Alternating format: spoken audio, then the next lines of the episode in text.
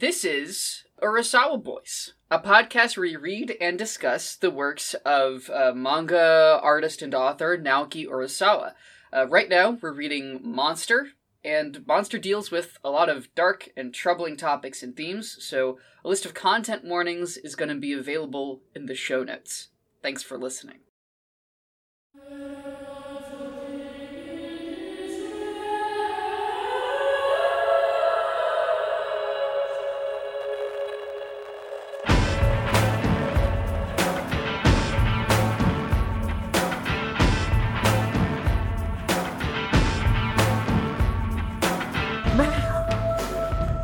That's not how the podcast starts, What? Quinn. It's important. I'm Samuel Quinn Morris. I'm Matt Fennell. Welcome back to Welcome Back to Urasawa Boys, the podcast where we welcome you back to the podcast Urasawa Boys. About Oh, uh, I was working on that while I was eating cereal a few minutes ago. How do you? It's way too hot, and I it's my brain's not gonna be able to keep up. We got to be careful. Well, I well, don't worry, we're not getting any more. I didn't manage. I didn't have time. Uh, in my in my three bowls of cereal to come up with more levels to the matryoshka. Uh, I'm pretty satisfied with what I got. In Yeah, the that's good. meantime, listeners, I've never been more sad that you were only listeners. This is an audio medium. This is an audio medium, and it's a tragedy because Matt looks singular today. Um, this fucking guy. Let me let me just. Let me He's got. Is that what Run them through the look. Yeah. So so. Let's go from let's go from from bottom up, right? So so he's got a sky blue shirt with these little like white pips on it, right? On a nice and a little dots and a nice little pattern. He's got he's got a tie. It's kind of a gray green with these nice flowers on it, white and red flowers. Oh, and a great texture on that too. I didn't notice. I didn't notice the texture. What's that? What, what's that texture called there, Matt? We Uh, well, it's kind of like it's doing like a pointillism thing a little bit. I don't know. The the flowers look like they're painted onto the tie. It's my I've had this tie since high school. This is one of my favorite ties. Oh, it's a great tie. It goes very well Yeah. with the shirt. Um, and then so then we've got then we've got our our beefy like it's not quite walrus because it's not as big as that. Uh, it doesn't like go down as far, but it's It's walrus-esque. Yeah, it's walrus-esque. It's it's a it's I, you know what it is. You know what it is. It's a Reichwein mustache. Oh, It's see, I was going mustache. for I was going for young Ron Burgundy because I've been rewatching That- Parks and Rec also, recently. which or not Ron Burgundy, Ron Swanson. Ron Ron, Burgundy Swanson. has a mustache too.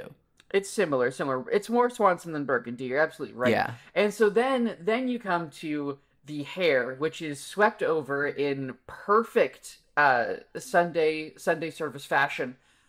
And this then leads us to the final piece, which like this would be great on its own. But then he's wearing these like gamer headphones with the mic, right, with a little cable, and that makes this man look like the most sportscaster dude. Like this guy is Ah, telling you man, this guy is telling you that that it is the bottom of the ninth and you've got 15 yards to go and it's anybody's game. Well, yeah, I was gonna say it's football night in America here. That's as true. as we get back into college football season. I oh man, I've never I I you know like I am a casual sports fan is the thing. Like my brother, my dad, and my cousins are much more sports people. Um, living in the American South, college football is an institution here. Um, and it is a big Yep, topic of yep. conversation in the office. I'm, I'm from I'm from Chapel Hill, so if any if any listeners here also Yeah, from the Chapel Hill, you will know. Yeah, uh, from the triangle. We do. I only say that for other people because nobody well, knows. no, I've picked Hill it up is. because now I'm on I'm on calls with other people from as it would be the triangle. The- yeah. And I hear you all say it enough where I'm like, ooh, ooh, Yeah, the triangle. Well, I mean, it's just like nobody knows where Chapel Hill is. Nobody knows where Durham is. Only a few people know where Raleigh is. But you say the triangle, and everybody. I think everyone knows where is. Raleigh is. I mean, but maybe I'm just wrong because I grew up in Maryland and And, like well, you Raleigh also, is close you enough. also work. You also like work in the tech Yeah. industry. Like if you're in certain industries, the triangle is a very recognizable. There we go, like, there we go. Yeah. Um, Um, but what I was gonna say was I have I am a casual sports fan. Like I like going to sports events. I never watch sports on TV. Um, I love going to baseball games, love going to football games. My like a big part of my adult life has been listening to either podcasts or relatives talk about sports and remembering just enough of that so that I can repeat it in conversation at the office and people are like, "Yes, no, good. This is this is someone that we like and respect. This isn't a hippie liberal or a queer." you know? sorry to sorry to sorry to get a little hard right there at That's the beginning, so but funny. God damn, that's so funny. Um, but yeah, no sportscaster. That that wasn't what I that wasn't what I thought you were gonna say. But I, I do like that. I think you're right. I feel like I'm uh I'm a, an ESPN sportscaster right now. Absolutely. Yeah. Absolutely, yeah. I'm Um, happy to tell you about our sponsors and uh, whatever stats the stats guy has dug up for us. Have you ever thought? I don't know. Maybe this is just me. I think being the stats guy for a sports channel would be a fascinating job.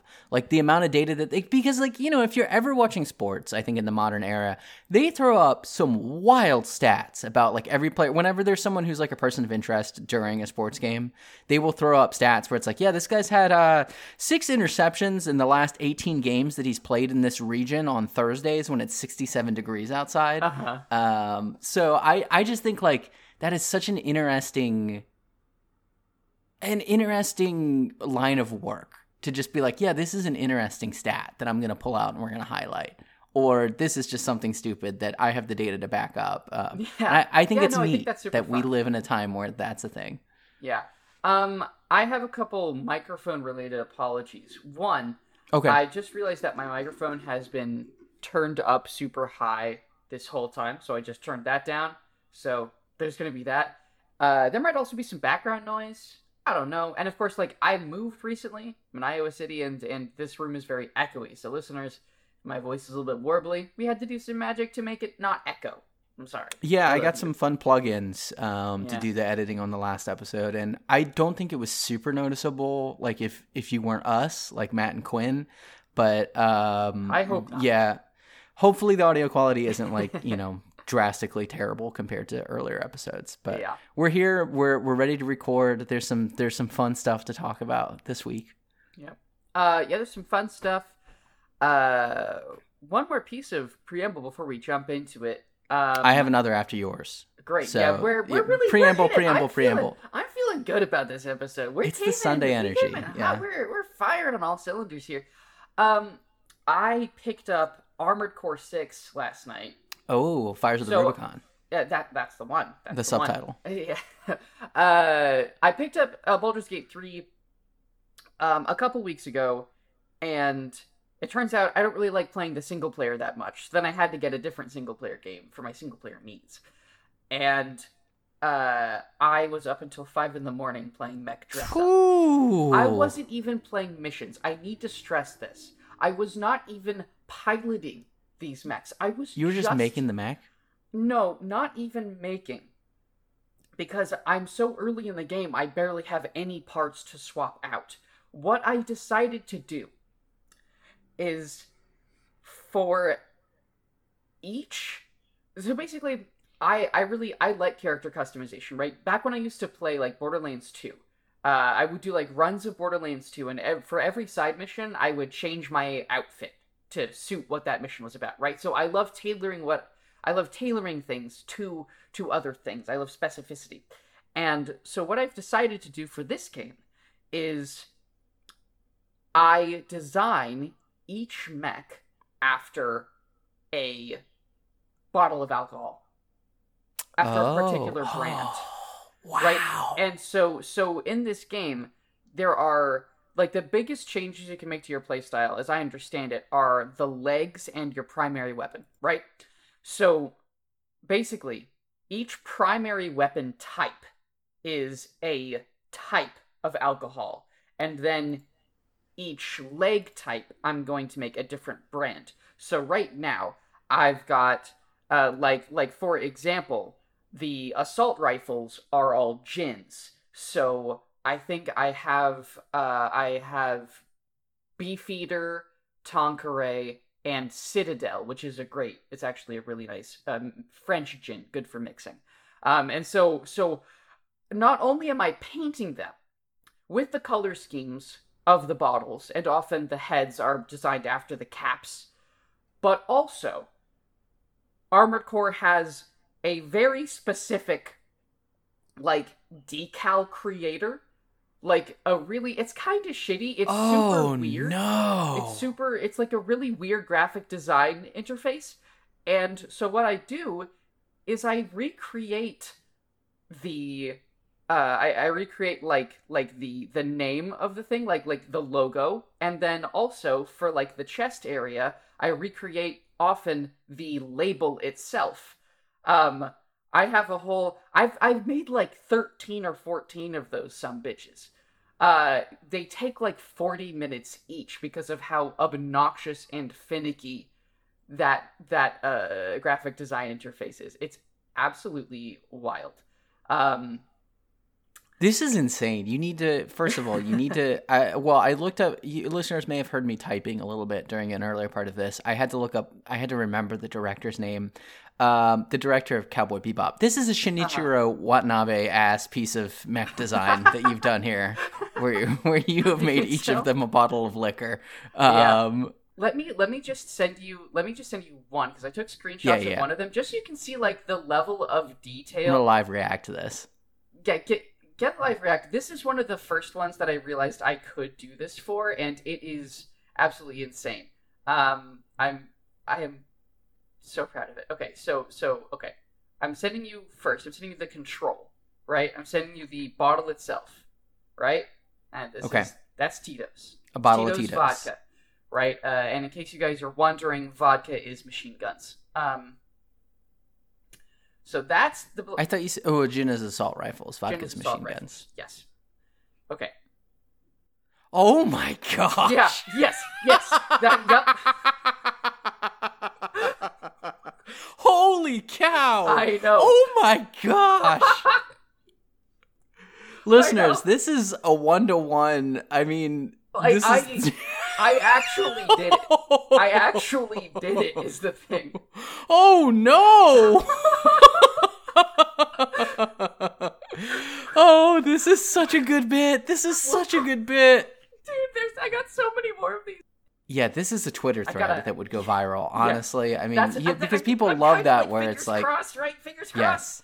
Yes. Yeah. You just need to. This is okay. Well, now I'm gonna get. It was. I saw. I. You know, I'm not on Twitter anymore, but TikTok. I do get screenshots of good tweets, and one of them was someone being like, "Algorithm, prime posting time, delaying tweets." My brother in Christ, you see me when I when you see me. It's in the hands of God, yeah. and I am not praying.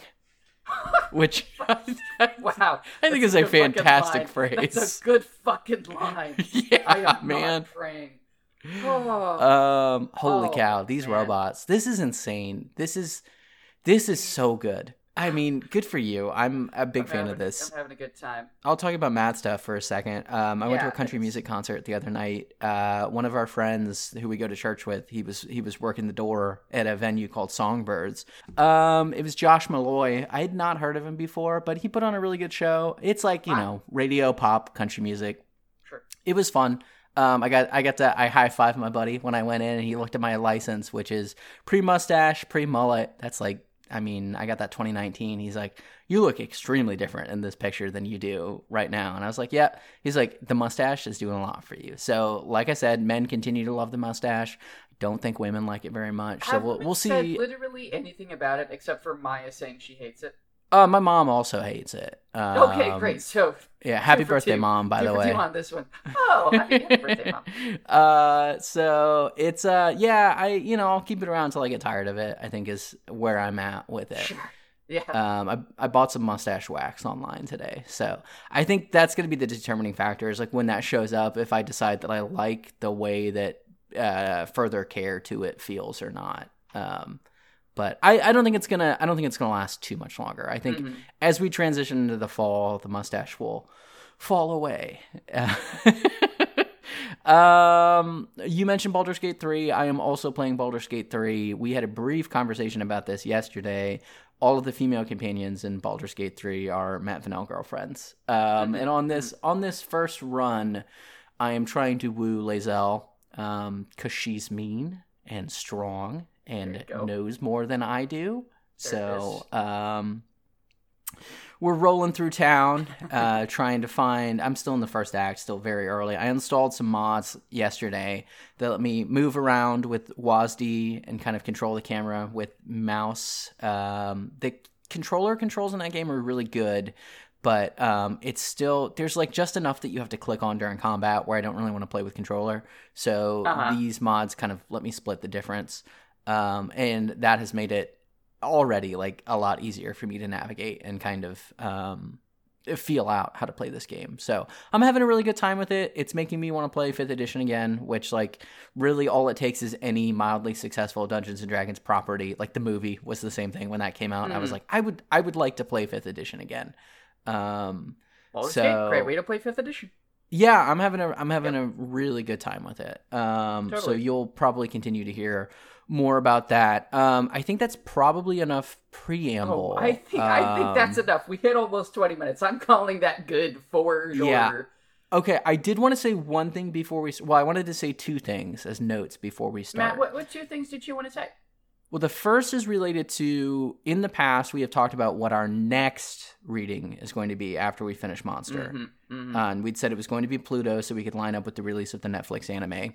Uh, listeners, as I'm sure you're aware, uh, there's some labor action going on right now. The uh, Writers Guild of America and SAG AFTRA are both on strike as we record this episode.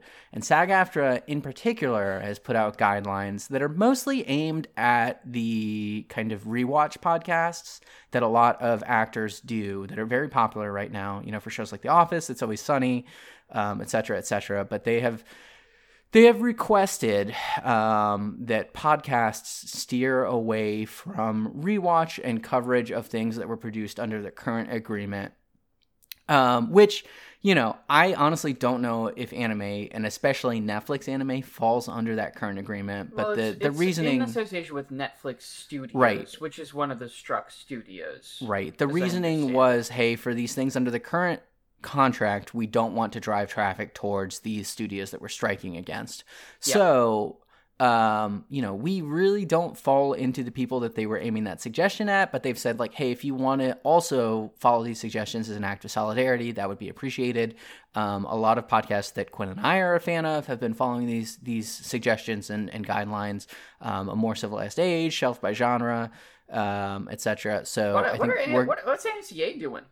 Well, they Video were doing games? Rebels oh, um, okay. Star Wars Rebels, which is Disney well, Plus. What are they? What? Oh, that doesn't. Oh, right struck. now, no, Disney no, no, not struck. Yeah. Well, Disney has struck, so they've okay. shifted to they're playing Kotor is what they're doing. Oh, what a great, what a great option. Yeah, that's beautiful. It's interesting. Yeah. Uh, yeah, yeah, uh, and so you know those those episodes are, are going to be cool for sure. Um, they've, I think they're halfway through the first planet in Kotor, which is about how much of that game that I've played. Um. So, uh, in accordance with that, we're we are not going to be covering Pluto next. We're going to go back to our original plan for the second season, which is uh, Master Keaton. Um, so I know that's kind of a big, seemingly last minute shift.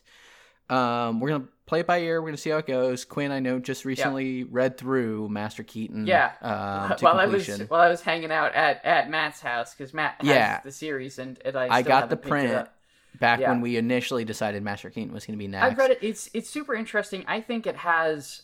I think actually it's a good thing to read after Monster because I think a lot of the stuff from Master Keaton, just like Urasawa, just picked it up and ran. Um, okay. In a like not not all of it, but there's a few important things, especially near the end. Um, it's going to be a pretty different kind of a show to this one, and in ways that I'm actually kind of excited about. Um, and I hope you guys are too. So you know, yeah, keep an eye out so, for that in what like four, three, three months. Is it three? It's months? gonna be like October. Yeah, is is yeah. the thing which seems further away than it should be with how near the end Oof. of Monster we are. But it's it's yeah. it's going to be soon. Um, and yeah, October, like I said, November in there. We might take it. Quinn just read through it, yeah. so we'll have the same kind of dynamic of someone who knows what's coming, someone who doesn't. Because um, I know that's that's a kind of a, a, crucial part of this show where I get to just like wildly say yeah. things and then sometimes be right. Um, and Quinn just has to be like, oh, I don't know. um, so that that was the first thing I wanted to touch on.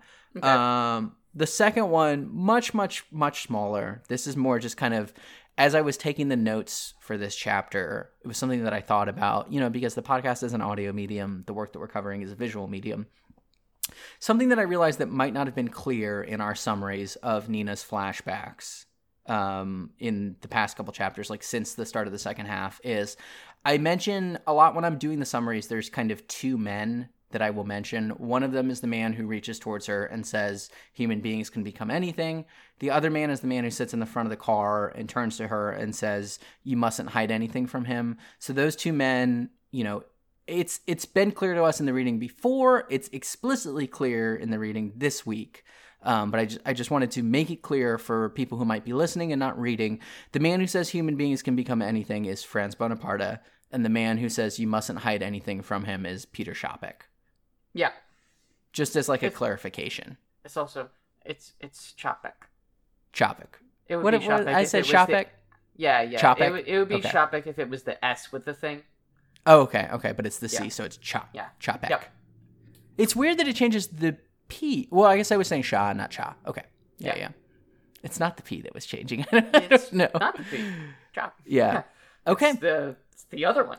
Um. Okay. This is a this is a long reading today. Did you note how many chapters it was? ten. Ten. It was chapters. ten. We've 10 gone from chapters. eight to nine to ten. That's true. However, it should be noted that the They get 10th shorter. chapter here is teensy. It's very, very Yeah. quick, and it's kind of a recap chapter. Um, God, this reading Three I- segments is how I would describe man, it. Yeah, well, well, the thing like last reading, you know, I was saying like, oh man, I don't remember how to take notes, or they're like, oh geez, I don't have, I, I didn't take a lot of notes. This reading, I went crazy with the notes. Okay.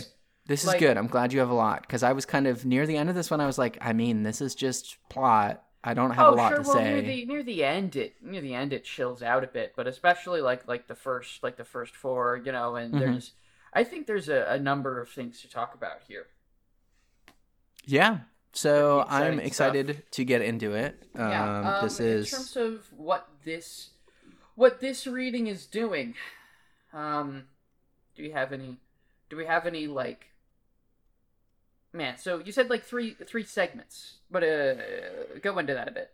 Yeah, so there's kind of I think there's three distinct sections. One of them is like the follow up from the stuff we saw last time with uh where we ended with Tenma with Milan, um, Mhm, yeah. and kind of the revelation that Milan is also out to kill uh, Chapek. Uh, so that's that's the first section. Then we get some detective-y stuff um, that kind of it's a rerun at some stuff that we've seen before and now it really makes it explicit like here's how things are working um, and some of the mechanics of how johann has been doing all these unrelated murders over the course of, course of the story Mhm. um, we do some solid detective work. And then the last set of chapters is just like a straight shot thriller episode of everyone's racing to a couple different locations and things are happening very quickly um, as we as we line up for the end. And you know i say this i say this every time. There's one entire volume left. From where this reading ends i don't know how we have 18 to 20 chapters left I don't know how we get two more episodes of story. Even if we wrap everything up in the next episode and then have an episode of decompression, which like a lot we of stories we will don't. do I'll sometimes. tell you this. That's not. so this happens. just it just ends. This one just ends then is how Monster goes. Okay. I think all there's right. maybe like one chapter of wrap up. We're not doing the Lord of the Rings where we have, you know, 17 endings at the end of this. no Cuz I could see Monster doing that. Well, it, you know, because we have, have like some little epilogue stuff. Like I said, it's one chapter, maybe it's two. I don't know. Some, we have so many characters that we've interacted with over the course of this story, and it has already shown it likes to pull those people back in. Like when we had the Spirit Bomb for Tenma chapters, Uh, we have everyone one who we'd today. seen before. You know. Yeah. Well, uh, Oh, we do. We have a pretty. We have a pretty big yoinking someone back. This reading, we have a huge Do one, we? massive. What am I, What do you? Weissbach. Oh, See, you don't even remember him. oh, that's how big of a well, like because he he wasn't a character before. Was the thing? He was just someone who showed up. Now That, he becomes me, a character. That makes it. That makes it an even bigger yoink back. Yeah. The fact yeah, that, yeah, yeah. that he got well, pulled I wasn't. from- thi- I wasn't saying Yeah. going back. I was saying more like the the way that the Spirit Bomb for Tenma chapter worked was not only are we seeing all these characters, they are having like ends to their arcs is Oh, what they're sure, doing, sure, and sure. it's Okay, like yeah, yeah, it's yeah. it's pushing forward the story, right? Mhm. It's it's this is oh here's another guy who we haven't thought of in a long time who's back and has something interesting to do. Okay, right, yeah, um, different, different things, different things. A right. little bit different, but yeah, I'm I'm so curious to see how this ends. So let's just um let's I let's just get into I it. love the ending. I can't. um. Okay. All right. Chapter one thirty two. Lead us in. Beyond the rooftops, We open with a flashback. Peter Chapek moves to the Turkish quarter and is welcomed by an unseen man. Chapek remarks that it reminds him of the place where he grew up and he'll make it his second home. In the present, Tenma and the kids throw paper airplanes. Tenma is really bad at making paper airplanes, but the, kills, the kids tell him that Milan's are great. They fly over the rooftops, and Milan always says the same thing. Someday we'll fly away and visit all of the places everyone is from. Milan and Tenma then discuss Milan's mission to kill Chapek. Chapek moved to Frankfurt in 1989 after the fall of the communist regime in Czechoslovakia. He became a local German teacher, working with the children of immigrants there, changing them with another evil reading group. The kids changed, many killed themselves, and a huge fight broke out among the survivors. The child believed to be the instigator was Milan's son, who killed himself after being questioned. Chapek escaped and joined the far right nationalist movement and de- dedicated his life to destroying the Turkish quarter through a bunch of different avenues, including the fire. Milan reveals that Chopik had five local leaders who opposed him, the family of the group now living with him, murdered. And for this, Chopik is going to kill him. Tenma and the kids make more airplanes, and the kids reveal that they know Milan's promises to visit their places that they're all from is just wishful thinking. Tenma agrees, but says that hope is important and throws a perfect paper airplane. In the night, Milan confronts Tenma, asking for his gun. Tenma tries to talk Milan out of it, saying his new family needs him, but Milan pulls Tenma's gun and asks again for his own gun, saying Tenma can't stop him because they're on similar missions. The chapter ends with a revelation. Milan feels responsible for what happened because he and Chapek grew up together, and Milan brought Chapek to Frankfurt. Yeah. Yeah. This is It's good. Chapter. It's a really good chapter. I think the really I think kind of the the really fun thing about it is that that ending revelation that we are the same. You know, that that it's not revenge, it is atonement. In the same Oh, way yeah. Tenma feels what he's doing is atonement. Well, like I had forgotten. I at this point we're so far into the story that I had forget. I sometimes it's easy to forget. Tenma is on this mission because he saved Johan's life at the beginning of the story, right? And it's like Yeah. every time you remember, it, it's like, oh shoot, yeah, like that's why he just can't let this go. And like you said, that it, I, atonement is a very good way to put it. It's it's you know it's the story that uh what what was his name the the sad man that Nina was friends with Oh, the puppet um, boy. Oh man, I can't remember. Now I can't name. remember his name. Oh man. Yeah, Darn. but you know, he had his story about the devil and the the man who saved the devil and had to go kill him. It's like every time Yeah. that that story gets brought up, I'm like, damn, yeah, that is a good pitch. I think that's why this story works so well. Um, Yeah, is it's it's really- rock solid Yeah, the at the core. Um. Yeah, Yep. Uh, what was it? Um, right. So yeah, and then like learning about Milan's son.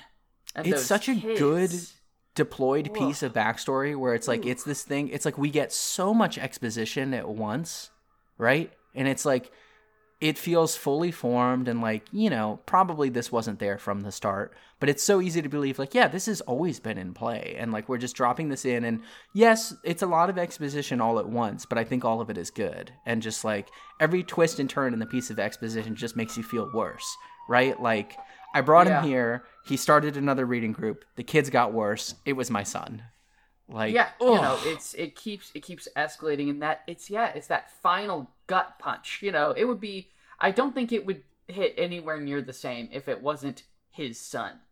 Mhm. You know, and we were, you know, where we we talked before about they're blackpilling the kids. Um, and I think what we see here, this is actually really really important.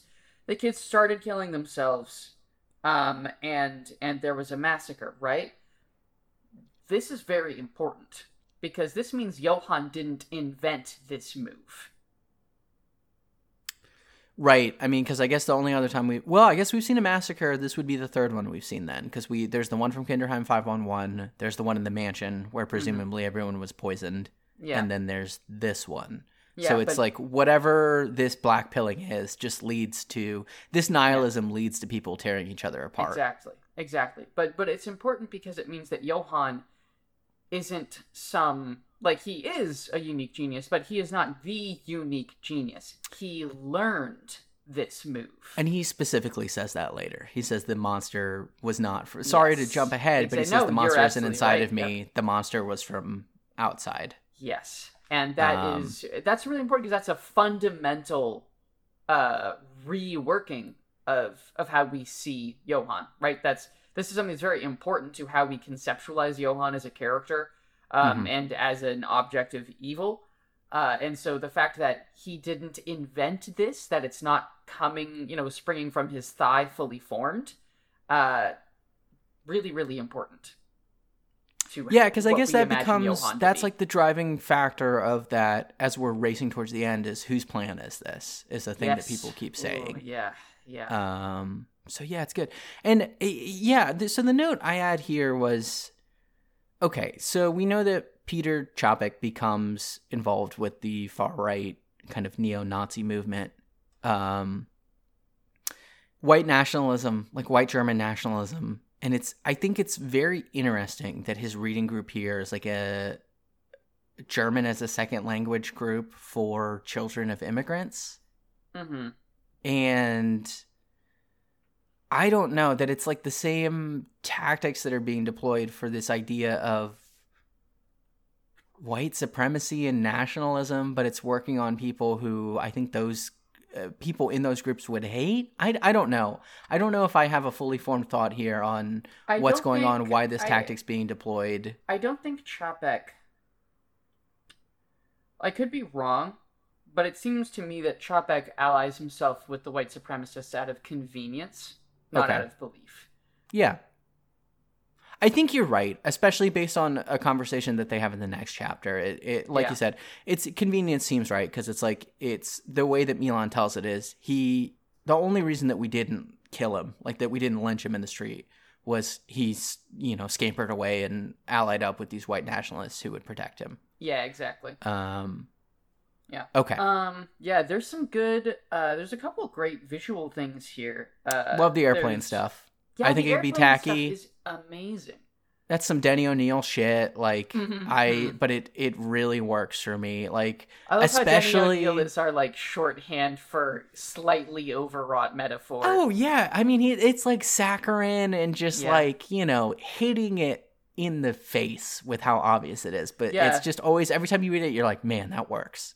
It works. like Um, there's a bit here. I have a couple notes on paper planes where like there's one bit where there's a panel of a door slam, and then the next panel is like a paper plane falling right to right down. You know, and it's like, oh, oh, that's good. And then later there's an amazing one. You know, uh, where bulldozer? where- yes, the bulldozer. Yes. they like they follow. It's so cinematic. It's so Mhm. like movie. You know, they follow the the good paper plane that they threw. They the camera follows it, and it lands in a construction site where they're tearing down the Turkish quarter, and and the bulldozer just grunch. A worse comic would end on that panel, but then Monster continues to go, and we have another scene where it's like we have Milan and Tenma having this confrontation, right? About like what Yeah. are we gonna do? Like, Yeah. okay, where do we go from here? It's Yeah. just like it's such a good image, and like I don't know the conversation that Tenma has with the kids. I really like the fact that the kids are like, you know, these are young children. But the, even they know, like this thing that Milan tells them about, like one day we're gonna go back to where we're all from. We're gonna be this big happy family. Like they even know, like they're like, yeah, you know, we know that's wishful thinking. We go along with it because, Yeah. You know, it's something that he cares about. And Yeah. Tenma's like, you know what? Maybe it is wishful thinking, but that doesn't mean that it's not important. Yeah. It's this lesson of hope that he learned from, you know, prison escapee man, another character Yeah. whose name I will not remember. oh God, we're yeah we are reaching Don't even the try. point where, Where there's too there's- many. There's too many of these guys. The minor Um, characters, as much as we like them, can't remember their names. Gunther Milch. There Yep. you go. Yeah. Uh, one great thing, one one really cool thing about this scene that uh, Tenma and Milan have. Uh, Tenma says, "You have a family. Those children, those people, all love you. You can't do this." Now, what this lets us know is we already knew it, but Tenma considers himself as being entirely alone. And I think that's the most And we as the readers know he's not, because Exactly. every section of chapters we cut back to Tenma's family having dinner at Dr. Reichwein's, Exactly. saying Everyone's we like, have to save Tenma. damn, what's up with Tenma? How's Tenma doing? Fuck. You know, and and I just think that's really interesting that Tenma has this belief. Like he just doesn't believe that anybody really cares about him or that that he's like important to anybody. You know, like even Ava, like he's obviously incredibly important to Ava, and then later in the reading, he's like, "I totally ruined your life." And I'm so sorry. As and if, I hate that move Yeah. that he does here. The, the- Oh, I think that is yeah. extremely selfish we'll what he talk does about it with more Ava. later. Yes, we'll talk about it more later. But yeah, it, to- agreed, agreed. Um, But Quinn, do you know who else is someone who considers that you know they're not important, they don't matter, they don't exist? well, that's well, hmm. I would. I guess that hmm, it's kind of like Johan. He's kind of like Johan. I mean, like you know, Uh, two sides of the same. It's coin, not- it's not- It's still not. it's not that that, is still but- not that. Like even. Uh, uh, they're not the same. they're not the same, but they're, not doing the, same, thing here. Coin. Yeah, you know, it's it's really. Oof. Um. Anyway. Uh. Anyway. Yeah, and I feel like I don't have any more like for can, this yeah, chapter. we can we can kick it to the next the next chapter. One thirty-three. Chapter one thirty three. Response to friendship. What a title! Not a very good one. IMO. yeah, there might be another uh, uh translation of it if you want to look that up while I'm doing the summary. Okay. Um, as children in East Germany, Milan and Peter hang out in a building, talk about life beyond the border, and make paper planes.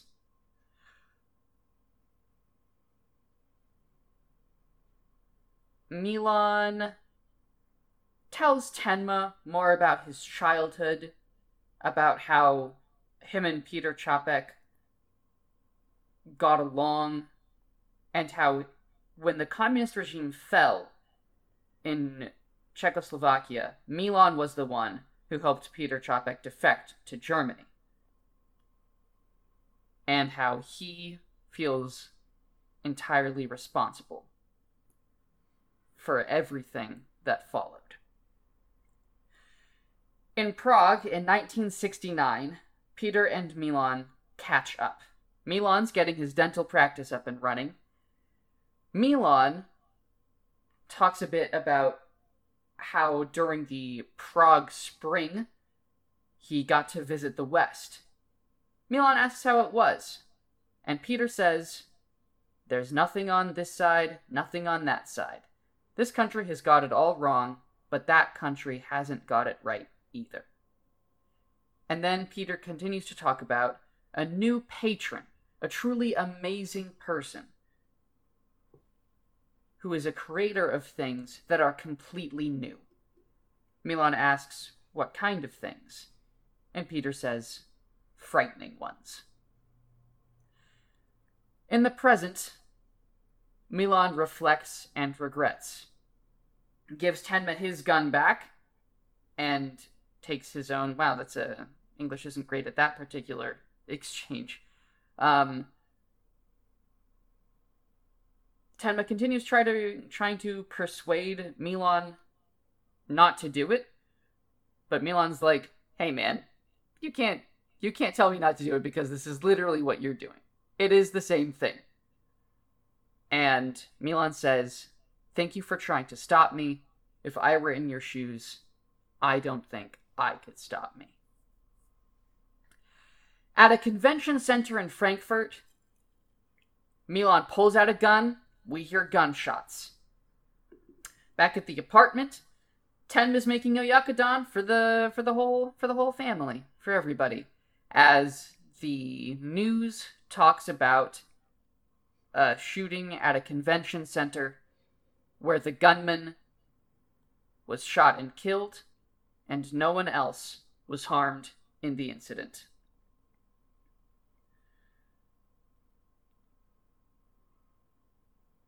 Meanwhile, at a bar, Nina sees footage of the incident on the news and recognizes Peter Chapek. Dun dun dun. Yeah, what a. I mean, you know, I said in the last chapter, we get a lot of backstory very quickly. Yeah. And then we double down here. This is where it's like, hey, here's some some of the- backstory to your backstory. Yeah. It's some of the smoothest backstory that we've had in the series, though. Like, I don't mind reading it. I'm like, oh, yeah, cool, okay. No, I, I liked it all. I um I do think, and maybe it was just because of the speed that I was reading it the first time. I missed the date tag on that 1969 meeting, Oh, so and were for some like, reason, what, well, I, I read it as 1989. And I'm like, this is happening in the same year. He's grown this beard in that year. Yeah.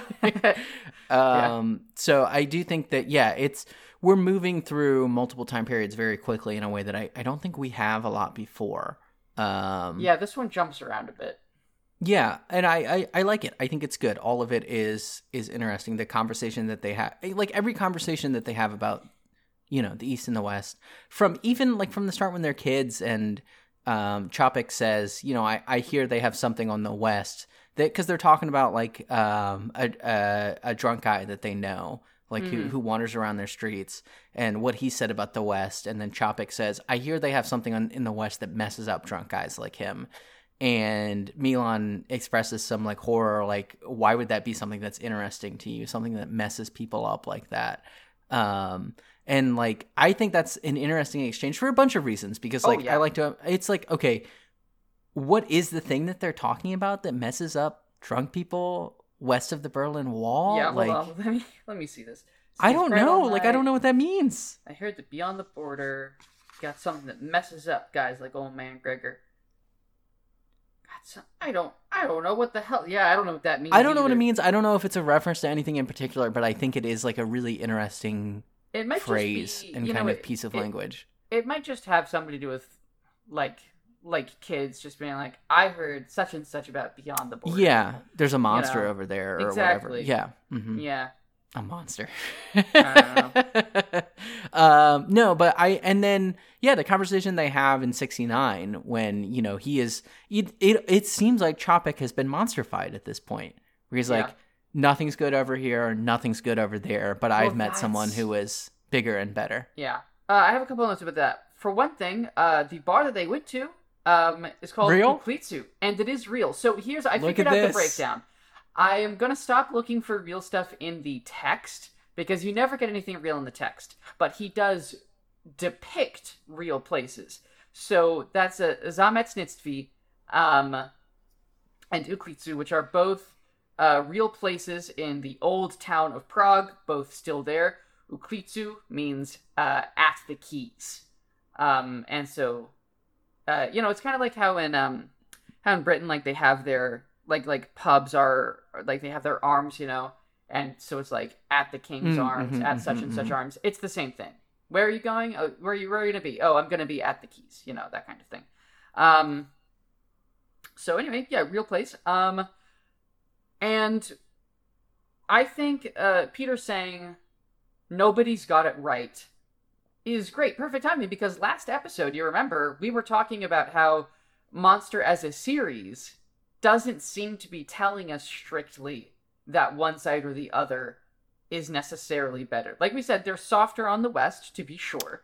They definitely are because this is a character who's a villain, saying that the West does not also have it right, and we're hearing this story told by someone who has settled happily in the West, like after Yeah. everything has collapsed in the East. So I you know, I want to make yeah. sure that we reaffirm they're being a little bit softer on the West, but yeah, yeah, country, it is. Yeah, because the way he says it specifically, this country has got it all wrong, but that country hasn't got it right either. So it Mhm, is mhm. it is still kind of uh, running into that uh, West uh, liberal democracy might not be perfect, but it's still better than that other thing. Yeah. Um, you know, and you know what? I expect people probably felt that way at the time. Yeah, and I mean, like, I just think Like- about. I even hate to bring this up, but just like all of the, you know, 2016 through 2020, all of the tweets about this is your fault because you weren't happy enough with Hillary, right? Like, Oh, horrible neoliberalism uh, uh, wasn't good yeah, enough but- for you, so now yeah. we're stuck with fascism, you know? Yeah, totally. Like, But it's, It's nice just- to it's nice to have the political perspective of this Yes, manga finally totally. just like nailed down. We're like, okay, this is what what we thought it was. It's saying what we predicted it was saying. It's nice to see it. Mhm. Yeah, pretty cool. Um, let me see. Uh, I don't know if you guys. Uh, I'm sure you guys did notice, but Peter has been referring to Chapek as a devil, which means that Yes. Johann is no longer the only one. Which I think is kind of a theme of this reading in particular, is that Johann Johann's singularity has been removed. He's no longer this unique evil entity. Well, we talked about this a little bit last time, right? With Mephistopheles and Faust, right? Yeah. Like, I mean, but you said Faust isn't really even a, a devil traditionally. Faust is just a guy who Yeah. made a deal with the devil. Yeah. Um, and this was something that we talked about way, way, way, way, way, way, way back in the epigram about the devil and the monster. Um, you know how there how there were two of them, but yeah, I, I do think it's interesting, like you said, that it's um, there's more than one now. Like between the Devil's Apprentice, between Chapek, between Yeah. uh, Johann. Well, I don't know if The Apprentice really counts. What a loser. I don't know what to do with that guy. Yeah, I'm excited to Um, talk about him. Um, Mhm. There's a really good uh, when Chapek says uh, frightening things. I just think that's a great panel. it's Mm, got a it's little good, bit of it's extra spooky. shading. Yeah, You know, yeah, it's really it's really cool. I like that the I like the detail that um you know going forward a little bit to when Milan and Tenma are talking, they make it explicit a thing that has been talked about in the last couple chapters where it's they know Tenma was the Japanese man that helped put out the fires in the Turkish Yeah. quarter, and I like that they say you know everyone tells the story of a Japanese guy who ran around during the fires like helping put it out. We know that's you. We know you know you're the one who is on this quest. Like I like that it comes back. I've said it every time. I like that this is a comic with history and consequences, and that you know we've we've built up enough History of a and story. consequences are Urasawa's stock in trade, my man. Like, oh, buddy. yeah, it's, oh it's man, good. It's a good Oh. device to fall back on. dude. it makes it feel weighty. consequences. Like, if that That's the subtitle of this podcast: history and consequences. Literally, history and consequences. Christ, uh, you could that that may as well be the subtitle of Billy Bat. Jesus God. Um, the listeners, just a very quick detour. I have uh, recently looked into some self printing options for future comics. Um, and as a result, I've seen some glimpses and pieces of things to come. And, you know, I've said that Urasawa is a fan of Stephen King. Um, Quinn, do you know what's a thing that Stephen King is fixated on? The uh, Kennedy assassination. Oh, oh. Indeed. Just hold on, Yep, hold yep. on to that one, Oh, listeners. Yeah. Oh boy. How much?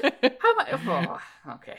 Um, we'll get to Billy Bat. I mean, look, maybe we'll do it after Keaton. I don't know, depending Yeah. on the results of some of some recent man. experiments. You make such a good. Mm, okay. Okay. Well. Uh, uh, no, we're saving Billy Bat for a long time. A long Okay. time. That's don't- fun for me, but Look, I don't wanna. I don't want to do it too soon, man. It's Okay, One of my yeah, we can't blow. Yeah, you, look, that's exactly. fair. That's I don't want to get it out of the way. Um. Uh. Okay. Do we have any other? Oh, right. The convention center where the Most '90s thriller movie thing ever that we have Oh, a yeah. crucial shooting occurring at like a convention center. Like that is a set piece out of one of these movies. You know, Yeah. I wonder what kind Um, of convention it is. I'm looking. I was trying to figure that out. It says there's a there's a portion that says Muse, and I wonder is it the band? What if it's the band? Did the the band have a little booth at the convention center? Um. Uh. Funny. Funnily enough, my uh my Czech friend she really likes Muse. Um.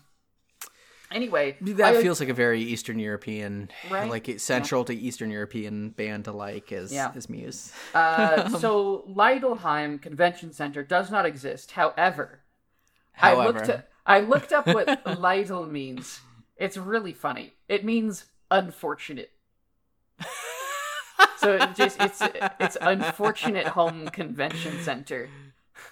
So oh man, that's good. Um, isn't that yeah. I, I like that scene. My last two notes: I do not think the black and white rendering of a Yakudan looks very appetizing. Unfortunately, I think it to me it makes it look like a bowl of one of my favorite types of cereal, uh, Special K with red berries. it does look a Um, bit like that. I'm trying to figure out what them leaves are. What are those leaves? What Time are them what- leaves? What leaves are you putting in your Yakudan? What are you doing here, buddy? Um, Like it's I mean obviously Urasawa knows what a no Yakudan is like. So For I'm sure. I'm the dumb one here, but I just don't know what leaf you're putting in your Yakudan. That's kind Yeah, of not- that's just my because that's Not a 10 out of 10, 10 here. I mean, we've talked a bunch about the redemptive power of sandwiches in this manga and how good all of the sandwiches look. This Oyakodon not looking Yeah. super appetizing. Um, my other No, note, indeed. I think the, and I should have said this at the start, I think the use of newscasts in this manga is extremely good. How we can use it as like a thing that we can cut between characters on, as like the pivot Mm-hmm. Yeah. point that we can go from one to the other. Like everyone's watching this same news broadcast. Everyone's extremely online and very informed in this story. If, Definitely. Twitter existed, everyone would be on their phones all the time. Um, That's a funny idea. It's it's good. Um, I like that Nina's seeing the same thing, and I like this is why I made my caveat at the beginning about who the Uh-huh. guys from Nina's flashbacks were, because this in the story is when she's able to identify the guy from her memory. Is Okay. is with this newscast here. Yep. All right. But we're an hour in. We've We're got an two hour in, and we've done two two of ten.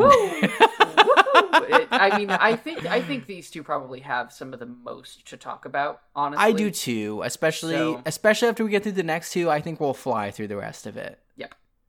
Uh, which is interesting that we have two volumes in a row now that have that kind of pacing. Um, Front loaded. Yeah, definitely, definitely front loaded. I guess it's kind of like, well, you can kind of see it like, um, like this. They're front loading us with detail, so that's like raising stakes, and then the Yes. bottom half, the back half is is like now you're over that hill and you're woo, you know, Mhm. like, yeah. So all right, let's keep let's keep heading up heading up this. Let's keep running up that hill, Matt. Okay, Um, 134 taxi. Um, There you go. uh, you know, I don't even know what that 134. song sounds like. Well, that's what the Kate Bush song sounds like. Oh, little bit. great! Cool. All right. Well, there's now I know. that's what the synth sounds like on it. It Well, doesn't the synth. hurt you. Oh, oh, oh. anyway, um, 134, taxi driver.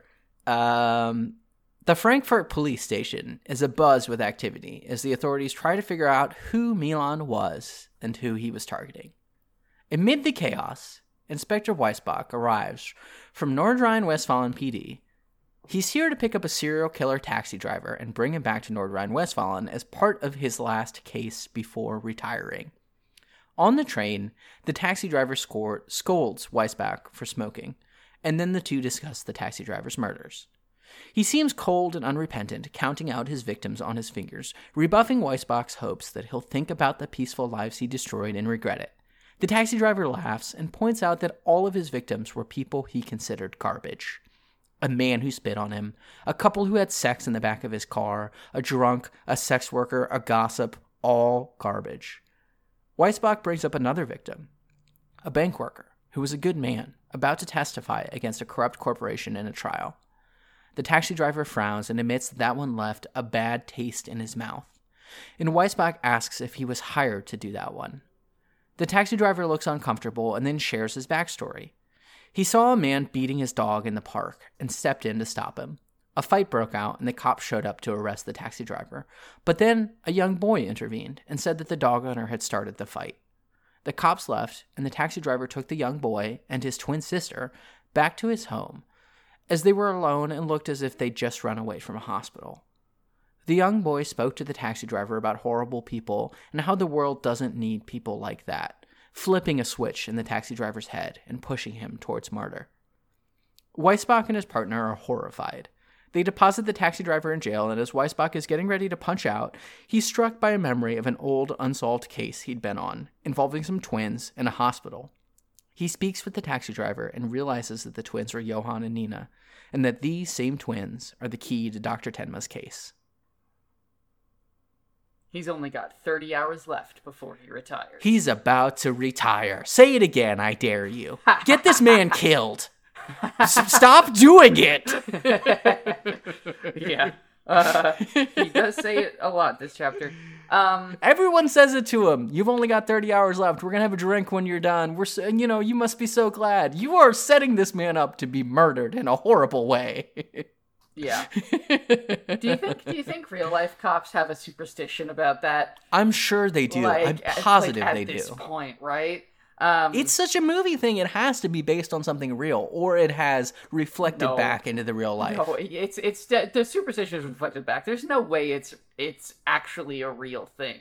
it's just a good gut punch, you know. Oh, it was retirement. In Borderlands 2, there's um there's like uh, these combat engineers that you fight sometimes and Oh yeah, their- that always made me feel terrible Yeah, when that yeah. would happen. Yeah, well, well one of their one of their death lines is I almost finished my comic collection. And oh, that always one of them is it was so his last bad. day. Like there's a Oh, bunch yeah, of ones around was that where yeah. they yeah. He was about to retire. like Yeah. it's horrible. It's a, I mean, it's a good meme. It's it's it works for a reason. Good video game. Good video game. Yeah, people. Borderlands 2, good video game. 2, it's the best Borderlands game. Um uh Yeah, and- well, I think I'd agree. except for Tales from the Borderlands, but that's not exactly That one's pretty good. Game. Yeah, but that's Um, that's a different kind of game. You don't even know. We only played like two chapters. You don't even know. We played two chapters and they were good. You, you don't need stop talking. Um Hey, this lead detective kind of looks like Gene Hackman a little bit. Or does I it? love to say that people look like actors. That Quinn is like. I know that name, but don't know who that is. Yeah, I guess I'll I guess I'll look him up. Uh, here we go. Gene Hackman. Do, do, do. Ah. a little bit, a little Oh no, yeah, yeah. Gene Hackman's kind of got a mustache sometimes, and I Weissbach does not. See it. I can see but, it. Um, Yeah, no, no, I can totally see it. So Yeah, um, this is a really, really fun chapter. I like it a lot. I it's I think it's some strong character work. I like Really strong. character everyone work. here. Yep. I love the design of Reinhardt, of the Yeah. serial killer. Uh, Uh-huh. The chin on this man. He kind really of looks like. Carl a little bit, but not really. And he's kind of like you just get bad vibes off this guy immediately. I like the counting on his fingers detail. That's why I called It's it out in the summary. good. Yeah. Counting off all those irreplaceable lives on your fingers, those poor souls. And then Yeah. the next panel is the guy looking at his hands, kind of confused. He's like, "Did I miss one?" Um, Yeah. You know, I really, it's a, it's a panel that would be easy to skip over, but I think it's really, really good. Um, I like his obsession with breaking like kind of arbitrary rules. yes. So this is Um, a specific type of serial killer. Is it? Okay, because Yes. I yeah, in religion class in high school, there was my my Bible teacher told us a story about like something similar where it was like, you know, uh, these people who are doing this horrible thing and then he gets upset that he's breaking some, you know, in this case it was you know, they'd done something horrible and uh then the the guy was mad that, you know, they they were watching TV on the Sabbath or something, right? Mm. So it's like Hmm. you're you're focused on the wrong arbitrary Uh-huh, rules, Uh-huh. right? Yeah. Well, But I don't know. tell- tell us about the serial killer. See, the serial killer isn't about like arbitrary rules. It's just about like that's this taxi driver's problem. But the serial killer is called a missionary, and they're the kind that Oh. sees it as their goal to rid the world of undesirables. Uh, a decently common uh, reason for being a serial killer, I think, or, or stated stated goal. I mean, Um, that's like a trope in Stephen King. There's a couple Exactly. serial killers who kill homeless people and stuff like yeah, that. Yeah, you know, I mean, it's that's Um, it's based on it's based on reality. That kind of thing happens. Uh, it's a thing. Um, I do really like the characterization of this guy, though. He has a line that I think is really fun. Spitting on another human being is just a rotten thing to do, don't you think? Mhm. You know, it's this idea of like you killed a man over this, and it was a rotten thing to do. Like that being motivation for murder.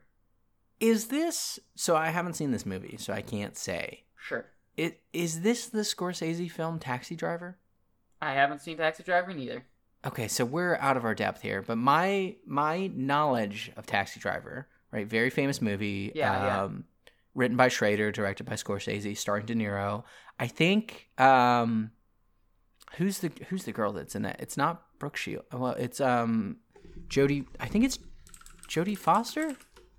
Man. Yeah, it's it's Jodie Foster who, you know, as we as we know, John Hinckley Jr., uh, the guy who tried to kill Reagan, modeled himself after Taxi Driver, right? Was Oh. was the whole thing in that.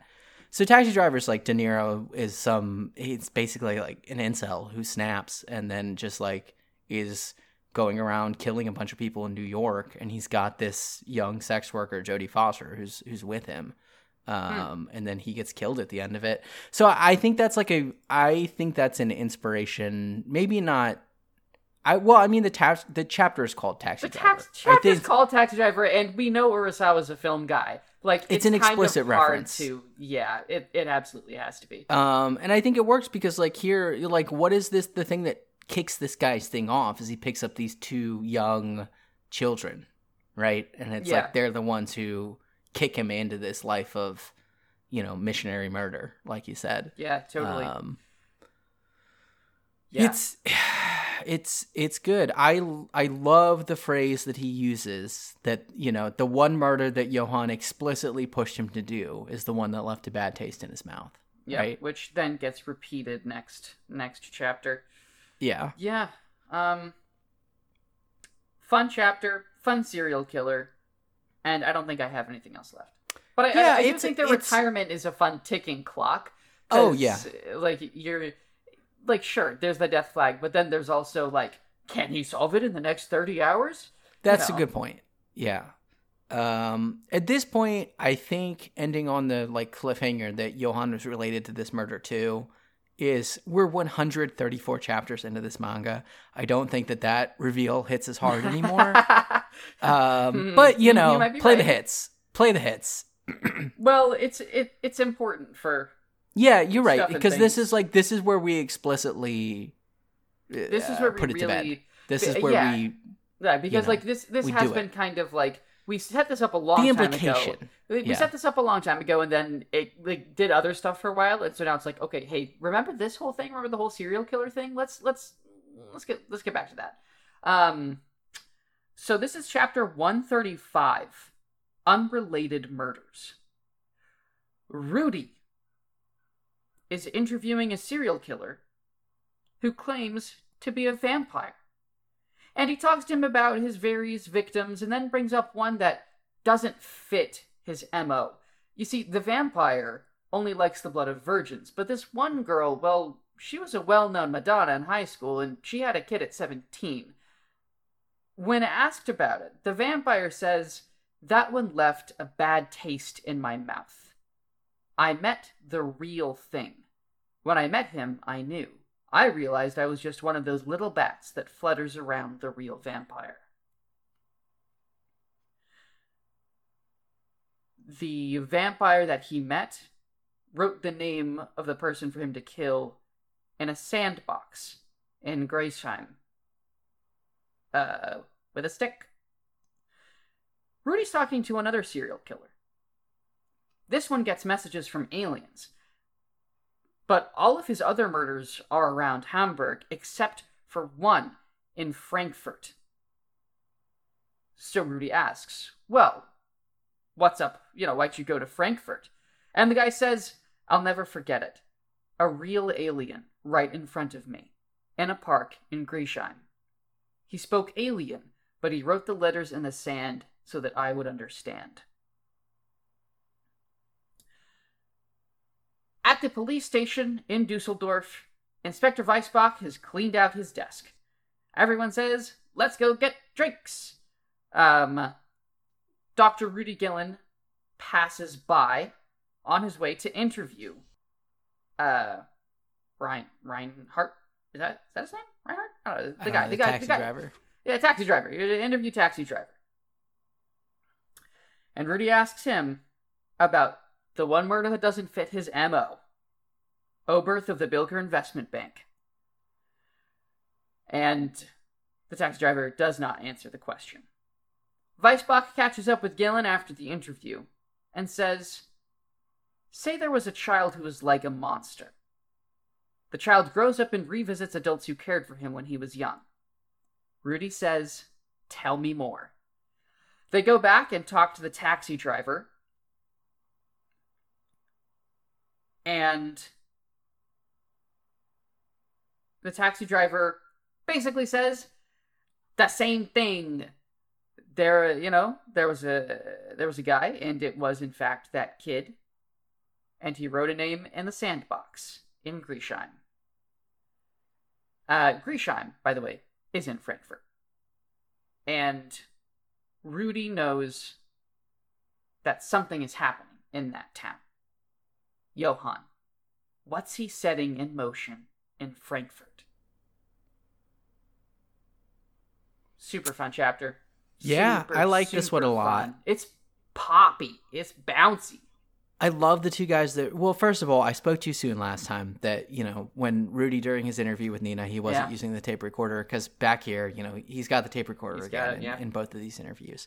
Um, but I love both of these guys in the interviews. That they're just like guys who are like classic movie monsters, a vampire and an alien guy. Like, yeah, like like not actual serial killers, but really really fun tropified like dudes. And there it's it just leads it's so much fun. Like the phrase i i you know listeners you can't see but when quinn read the phrase i realized i was one of those little bats that flutters around the real vampire. I was doing like the oh like going off. Because like man that's so good. It's it's such a it, it's a good line that communicates so much and then with the alien guy i love the idea that johan like pretended to be an alien and staged an alien landing or and like spoken gibberish or something to this man Yeah. like Yeah, it's really fun. Um, I really it's just like, fun to imagine Yeah, I like that Johan because now we see that to all of these three guys, Johan appears as the real thing. Whatever it is that these guys are looking for, whatever they're seeking for, Johan appears as the real thing. To the taxi driver, Johan was the real moral. To the vampire, he was the real vampire. To the alien guy, he was the real alien. Uh, Matt, Matt's going to get something, and I'm I'm really curious what it is. Matt, what are you what are you getting? What? Oh oh oh! He's got the he's got the good book. He's got the good He's book. got the people. Okay, do you know what I think this is a reference to? The writing in the sand specifically.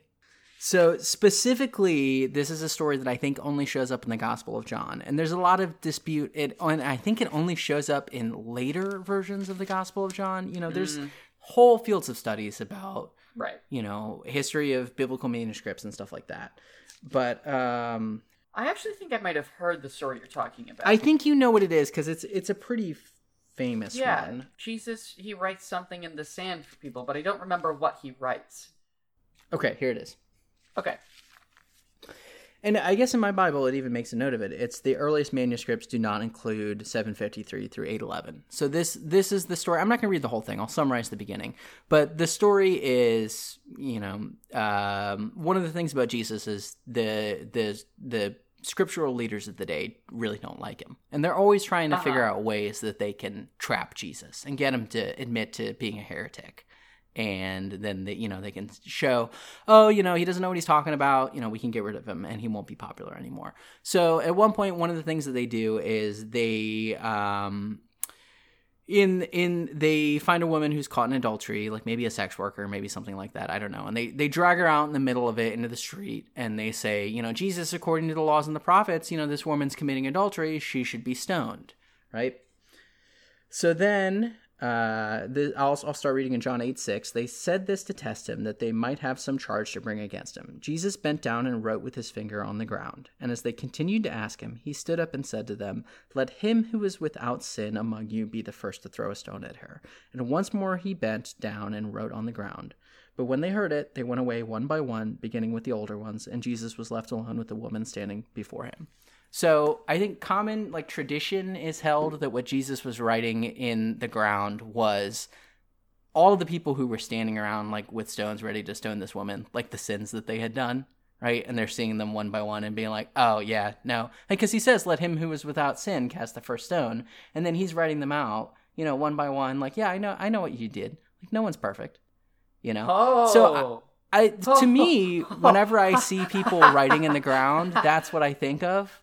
Um, and I don't know if there's a clean one to one other than the imagery. No, what do you? What do you? Well, but no, because because if what Jesus was writing were the people around him and the sins he knew they had committed, Yeah, I guess you're right. This is just Johan's weaponizing it in a horrible way, right? Where he's he's pointing these people at the ones who have sinned and being like, "Go cast that stone, it's, buddy." it's the Antichrist. you know. yeah. Oh, it Jesus- is the Antichrist. One hundred percent. it Yes. To say you shouldn't throw the stone. it Johann. is the Antichrist. Johann writes it to say, "Well, go and throw that stone, buddy." It's Back to the estate." epigram. Yeah. Um, uh huh.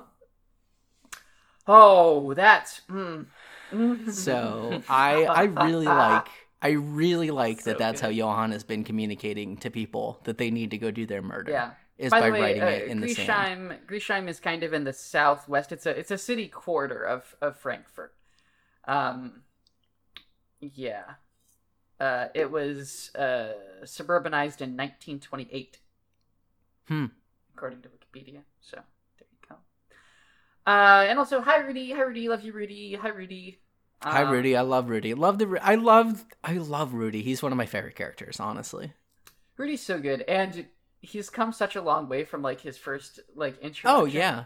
which is awesome. I just I just thought mm, it's. it's Here's so another thing I love. I love that Weissbach is immediately able to make make the leap where he's talking to Rudy. He's like, "Hey, hypothetically, Yeah, if there was a child that was like a monster, which is something that has taken like everyone else dozens of chapters to figure out. Hey, he's Weissbach in like six hours has been Yeah. like, hey, if there was a kid who was like monstrous, do you Yeah, have like- thoughts like, so, about like, that? Like it's kind of like a kid, but he's also sort of like like a like monster. He's kinda like twisted, kinda monster type- evil. Like yeah, kind of like he probably has a Tumblr. It's like welcome to my fucked up mind. You know, you know any kids like that. Um, yeah, fun chapter. I love introducing good. serial killers.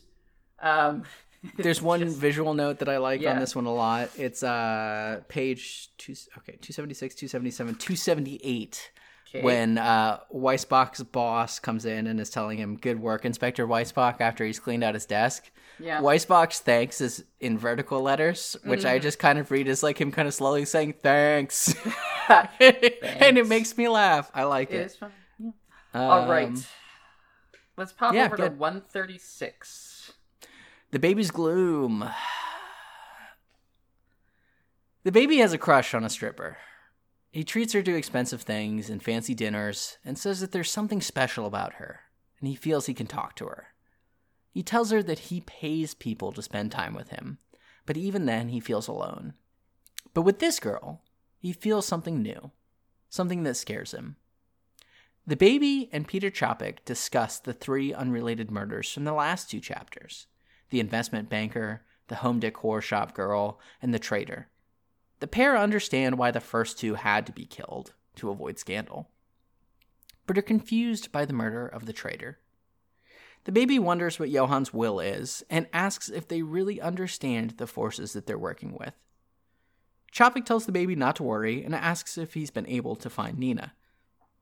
The baby remembers the look in Nina's eyes when she held him at gunpoint the night of the Turkish Quarter fires, and Chopik is amused, remarking that the program he helped work on must have been successful with them.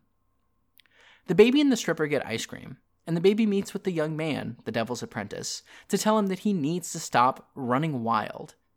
It turns out that he's the son of one of the organization's founders, not Chopik, not Gedrick, not Wolf, and that the unrelated murders were to cover up his scandals. The young man brushes the baby aside and threatens him, but then says he'll cooperate and tone it down. The baby and the stripper split up, and she refuses his money, saying that she had a nice time. She asks if she can come up to his room and asks him what his real name is. We cut away. A man passes her in the elevator and enters the baby's room to find him dead in the tub as Be My Baby skips on the record player. Yeah. Yeah, I don't think we know for sure if it's Be My Baby, but It's it Be My to Baby. be, right? It has to be. it, it's 100% Be My Baby because that's how he was introduced. That's how he's Yeah. played out. Yeah, totally. That's his record. a- and it's a good, it's a good send off to a. a it's a, good send off. I don't like this chapter very much, but I think it's a good send off to Mm. him. Um, I don't know. There's something about the it's the how much time we spend with the baby in this in this girl. I just I don't care for it. Um, I I don't especially know why. Um, I don't know. It's it's very similar in the Game of Thrones books. Tyrion, who is the one of the Lannisters, who is a who is a small person, um, he has a relationship that's very similar to this with a sex worker, and I think it's played better there. I don't I don't know for some reason. There's something about this- chapter there. Yeah, I think that's the thing, right? Where it's like, oh, we're supposed to sympathize with and care about the baby in this chapter, and I don't know, all of it just feels phony, and it's supposed to, right? Because she's out Yeah. to murder him. Yeah, right? she has to And, to like, murder him, and he's a he's this little Nazi fuckhead You it's know, funny like- in some ways where like he says my dream is to be like Hitler and she says my dream is to be a dancer. I really, I really love that. Like, it's so, so funny. I mean it's funny. So maybe maybe Yeah. that's the thing. Maybe I'm just missing the joke. Like maybe this is just supposed to be funny. I, Um, I don't think so. I think, I don't even know if that sequence. I think that sequence is supposed to be funny. I think this is. I think one of the reasons why it might not be landing for you is because the chapter isn't really about the baby. It's about everything else that's happening in the organization, but we're just hearing about it through the baby's flashbacks. Right. And I'm so much more interested in the stuff that we have with the young man, right? That like he makes a comment, I'm on the street and nobody knows who I am. And they like don't say who his father is. It's like, is his father someone who's notable and like maybe a real life figure or something? That would be crazy. Would I be don't fun. know. Um Yeah. because I assumed Bonaparte was the fourth member of this organization, but I don't think that's the case. Uh, no, I don't. I don't think he is. Yeah, and then uh, and then the baby dies. Uh, this fucking the Devil's Apprentice. I do like that it cuts away before he says little his guy. name. I like Yeah. that it cuts away before you know with monsters Oh, focus on names name, being yeah. important. Yeah. Yeah, we never learn the baby's name. He's just Yeah. a baby to us. Yeah, I think that is really. I think that is really interesting, and ultimately, uh, I don't know. I don't know. Like, are we supposed to sympathize with the baby? I don't even know if this humanizes him very much. I, I, think we're supposed to pity him, but in the same way that Pity you pity like you know, Yeah. like the Phantom of the Opera or or yeah, um, you what know, like pull. this That's sort of actually a character. very good pull. Yeah, the the sordid guy who's you know who gets fucked over, but like, you know, it's not like he didn't make his bed. Um, Yeah. yeah, yeah. You know, I don't I don't really have much uh have much of anything else to say about the chapter except that I really really love the design of uh of the murder stripper. Oh yeah, she's cool. I love I love her face. She has a great face. She's got these like tilted eyes, um, and this really this really like cutely drawn smile where it looks like all of her teeth are one tooth. It's kind of like a like a bunny. Yeah, I like how her eyes look different when we see in the in the elevator. Her eyes are yeah. and she's and she's looks frowning. like almost a different It's good. person. Yeah, it's Mhm. cool. Yep. So there you go. That's that chapter. I also I I do like that the baby is the one who's realizing like, hey, I think we're in over our heads here. yeah. And, And and Chopik, Chopik is like, no, fine. what are you it's talking about? This is all part Yeah. of the plan. Yeah. Chapter 137 Footsteps of Terror. Could also be translated The Terror's Footsteps. It could also be the uh, possessive of uh, substance, material, uh, which Hmm. means footsteps made out of terror. Um, so could be. I mean, it's Japanese, so it's any and all of those at the same time. Chopek remembers taking one of the twins down the stairs of the three frogs and seeing their tearful, angry face. His bodyguards uh, talk to him about the baby's death, and Chopek remembers the baby asking if we really know what Johan's doing. He reassures himself that everything is going according to plan. They make a plan to take Chopek to a cabin of his in the woods. There will be a couple more bodyguards waiting for him there. He gets nervous because he realizes he doesn't know who those other two bodyguards are. And he asks his driver to take him somewhere besides the cabin. And the driver reaches over for a lighter to light a cigarette. Chopek thinks he's going for a gun, shoots him. I skipped over a little bit where Chopek was remembering when he met Franz Bonaparte. And how when he saw the twins, he said that they will undergo the Franz Bonaparte program and lead the future of humanity. After shooting his driver, Chopek go walks to his cabin. They were already most of the way there. No one seems to be there. He pours himself a glass of wine. Johann is standing in the shadows and says, at the Red Rose Mansion, A bunch of people drank that wine. This one isn't poisoned, though, lol. Uh, asks where the bodyguards are. He asks why did Johann kill the baby? I thought we were on the same side. Johann says, everything is going according to plan. And he asks Chapek, what am I? The monster inside of me wasn't inside of me, it was outside. Franz Bonaparte is alive, isn't he? lot going on here. Very good chapter. lot going on. lot going on. Not a lot I feel like that I need to talk about. Not a lot to but discuss. It's busy. Yeah. It's busy, you know, we're we're hanging out with Chapek now, which I did mention it earlier when we were getting his backstory, but I really like how much time we spent with with younger Chapek and Milan and being like, "Oh, what was this guy? What was this guy like?" You know, before before all this bullshit. Yeah. Um. And now here he is, and it's all coming home to roost. Footsteps of I think- terror. Yes, coming home to roost is good. I think the primary accomplishment of this chapter is the sense of paranoia that it's able to convey. Um, in every panel. I mean, like you know, going back to the very first couple of readings, um, I talked about thriller paranoia in the bit where Yo, uh, where Tenma and Nina are in the back of the cop car with the two crooked cops. And it's that scene where it's like, okay, do we know if these cops are good or bad or what's going on? Mm, yeah. right? yeah. And it's kind of like it's up to the reader to be like, I feel paranoid. But here in these chapters, it's every frame is drawn in a way where we are keyed into Chopik's paranoia, right? Where it's like we see his driver reach for his cell phone, and we we're shown that he's reaching for a cell phone, right? But Chopik thinks it's a gun, right? And Uh, that's actually, why I, we don't figure out that he's reading for the lighter until no, I'm pretty sure doesn't it show he's does. Nope, it just No, I- shows him reaching over into the seat.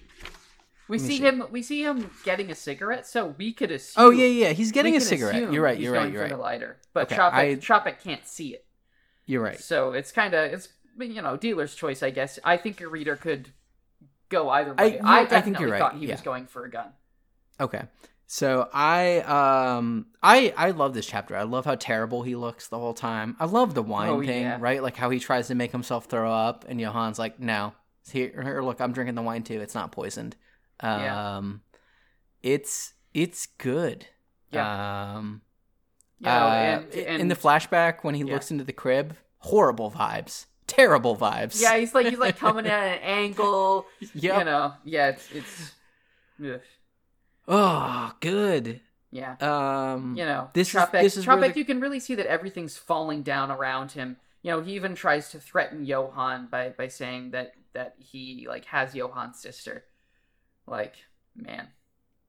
And we only it's, we don't um, see Johann's eyes until the very last panel. At all. Yeah. Yeah, yeah, yeah. You're right. We're just seeing the top of his face, and he's he's shrouded face. in in darkness and shadow. Oh yeah, the bottom of his face. His the top of his face is covered in shadow.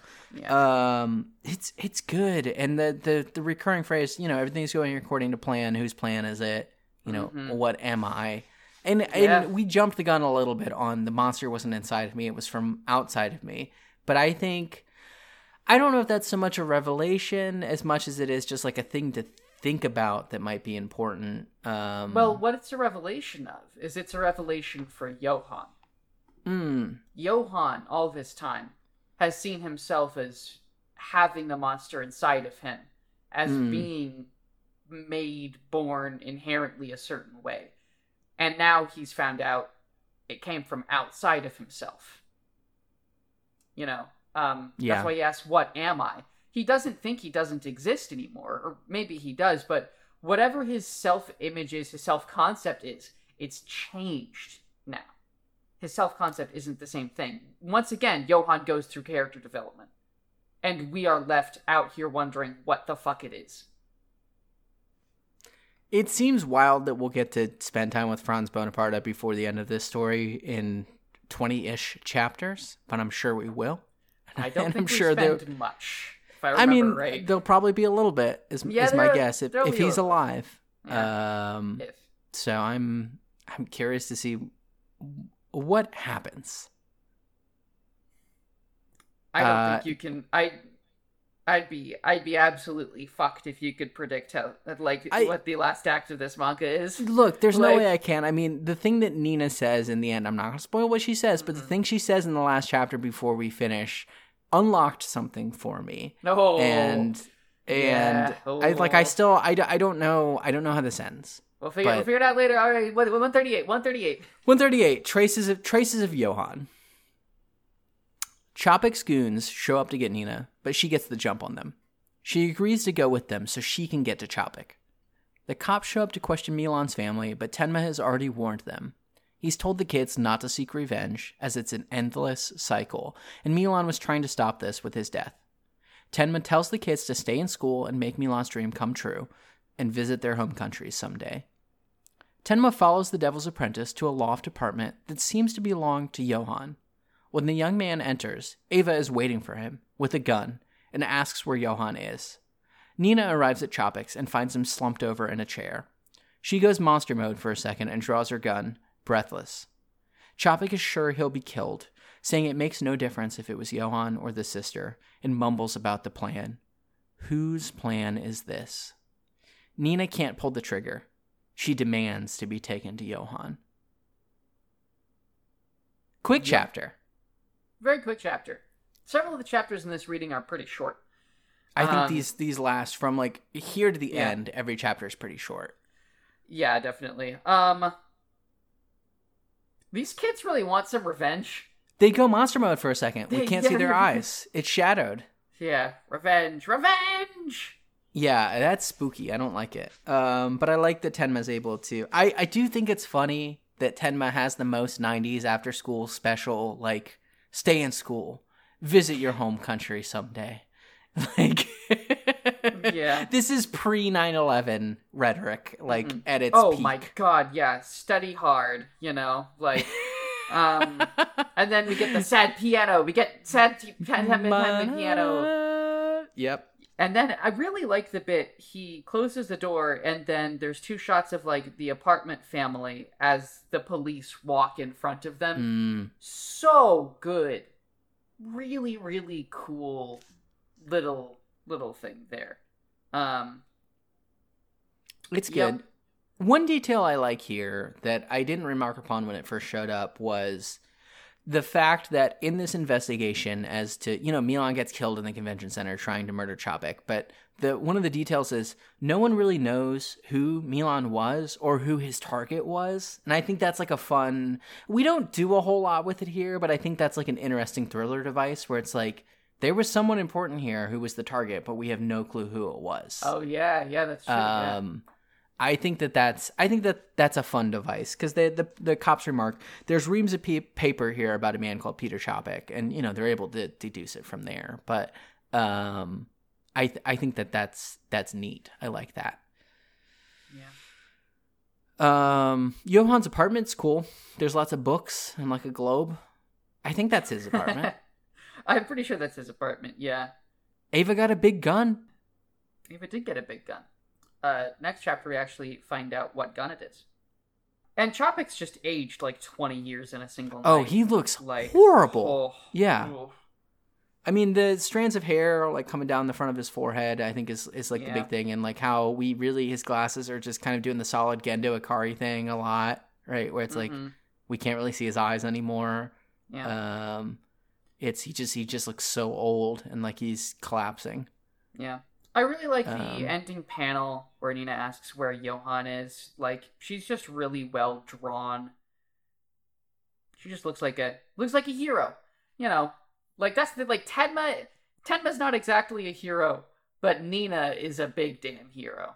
Oh yeah, she's she's the hero. I love the because Nina never really has Johan killing Monster Face, but she's got in the memories like when the baby was remembering Nina pointing the gun at him, and when we're seeing her here, she's got like this gritted teeth, wide eye kind of look that I think Mhm. is Yeah. is cool. Um, yeah, definitely. and I think it's important that she still really hasn't killed anyone. Um, we're still operating in no more victims mode, and everyone is Yeah. always shocked when that's the mode that we're operating in. Yeah. Yeah, it is it is cool. What's really cool is is how everyone is like, All right, Nina, kill me. And she's and she doesn't do it. You know, it's and like boy, you would think that that would be like at this point in 2023 that oh wow somebody doesn't kill somebody wow it, the you're telling It's me the protagonist doesn't kill Uh, someone Yeah, uh-huh. and yet when she puts the gun down It you still still, works. go yeah it still works you're still like damn she didn't do it you know because she has uh, you know as far as any reasonable person would go she has as many reasons as a person could possibly fucking have um and she doesn't do it and you know no matter how many times i see it it's still impressive even if she's a fictional character that doesn't actually have agency she's she's believable and i believe that she has that willpower and it impresses me it's good. you know. All right, chapter 139. Massacre.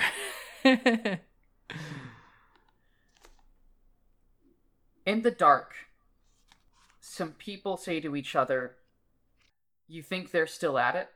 They're all killing each other.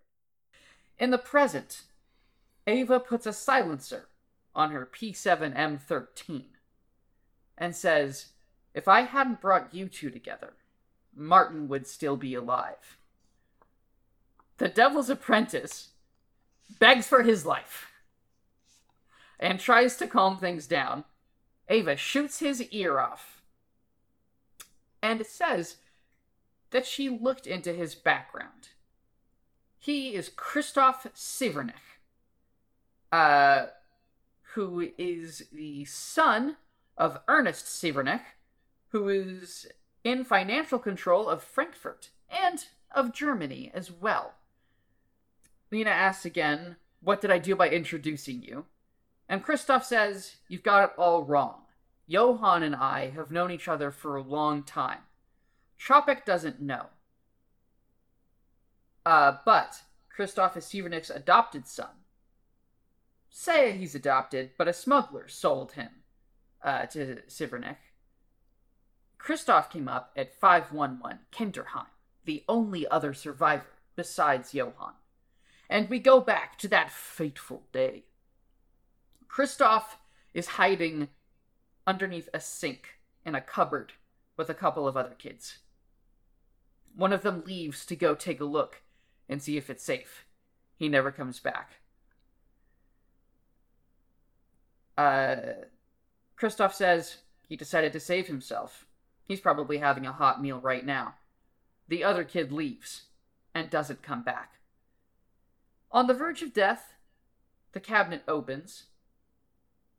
Well, I guess probably not on the verge of death. He just doesn't look good. He just doesn't look good. He's, uh, you know, he's uh, he's just having a bad time in there. And in the morning, the cabinet opens. Johann is silhouetted in the light and says, "I have a plan." In the present, Nina asks what Johann's planning. Christoph throws a book at her. Pins her, grabs the gun, says, A politician's face is, my, is his life. I'm going to rule the world, right? Join forces with Johann to take over the world. Isn't that right? This won't do it all. And then, Tenma says, Drop it. And he points a gun at the guy. And from outside the building, we hear a couple gunshots. It's Urasawa's favorite thing. He loves to do this.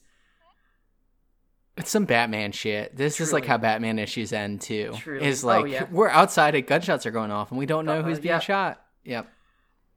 In the car with Chopik and Nina, he asks her why she hasn't killed him. He presumes she recovers her, she's recovered her memories. Is like, well, why didn't you kill me? Nina, like Johann, asks, What are we? And Chopik says that he's heard the story of how the twins were born. No, I'm just going to start right here at the end because I think this is interesting. That Johan asked, What am I? And Nina has asked, What are we? Yes. Right? Where Johan sees himself as Nina is part of him, I am you, you are me. Mm. Nina always sees them as, I mean, Two- they're a unit, yeah. but they're a pair. Yeah, Right? definitely. Where it's this, it's Johan is singular. Nina knows that she. I don't. I don't know. I don't know if that's anything. I think it is because It of be. because of what she Yeah. says when they have their showdown at the end of this reading. Um, Man, but what a good phrase. I've heard the story of how you twins were born. And what a story it is, as, as, we, as we will get into. Oh boy, isn't it fucking just? Holy but before cow! that, before that, what do we what do we want to say about this chapter massacre? First off, the opening page is so good. Good as hell. Um, Just like it's just like incredible. dark. It's like black, and then you've got like these like Shots eyeballs. of eyes. Got like the eyeballs, like the underside of the of the sink, like Uh-huh. drain in, in scratchy hatches. Oh wow! Ooh, Have you ever, have you, Quinn, have you ever hid under a sink? no. growing up playing hide and seek with my brother and my sister, I think the time that like I was able to make it the longest without being hid or without being found was I hid under a sink. Um, wow. Yeah, it was. It that's a good hiding spot. Is is kind of what I am saying there. Um, it was it was a while. um, her silencer that is a huge fucking silencer. it is. Yeah. It's massive. Like I mean, the last time we saw Ava was she was buying a gun big enough to kill the devil, and yeah, she's she has done such. She has bought a big Yep. gun. She Well, is going to kill the, devil. Heckler and Koch, uh, P7M13. By the way, I don't just know it because I'm like a gun Well, guy. Well, it's on there. see yeah, like I'm looking at that. there. I was about, I was about to say like, are you a gun guy? I'm Is not this- a gun guy. I'm what I- friends. yeah, I'm friends either. with a couple of gun folk. Um, Uh-huh. and I really like uh hot dogs, horseshoes, and hand grenades, which is a VR Right. game. That's, That's a like gun that's like game. a gun Mhm. Yeah, it's a gun game. Um, so I'm like I'm gun guy adjacent, uh, but I am I am not a gun guy. However, I did a bit of research on this piece, and it was standard issue for German police officers at the time. It was in production until 2000, so this is right about the time when that was. So Period it makes sense that that would be a pretty easy gun to acquire on the black market.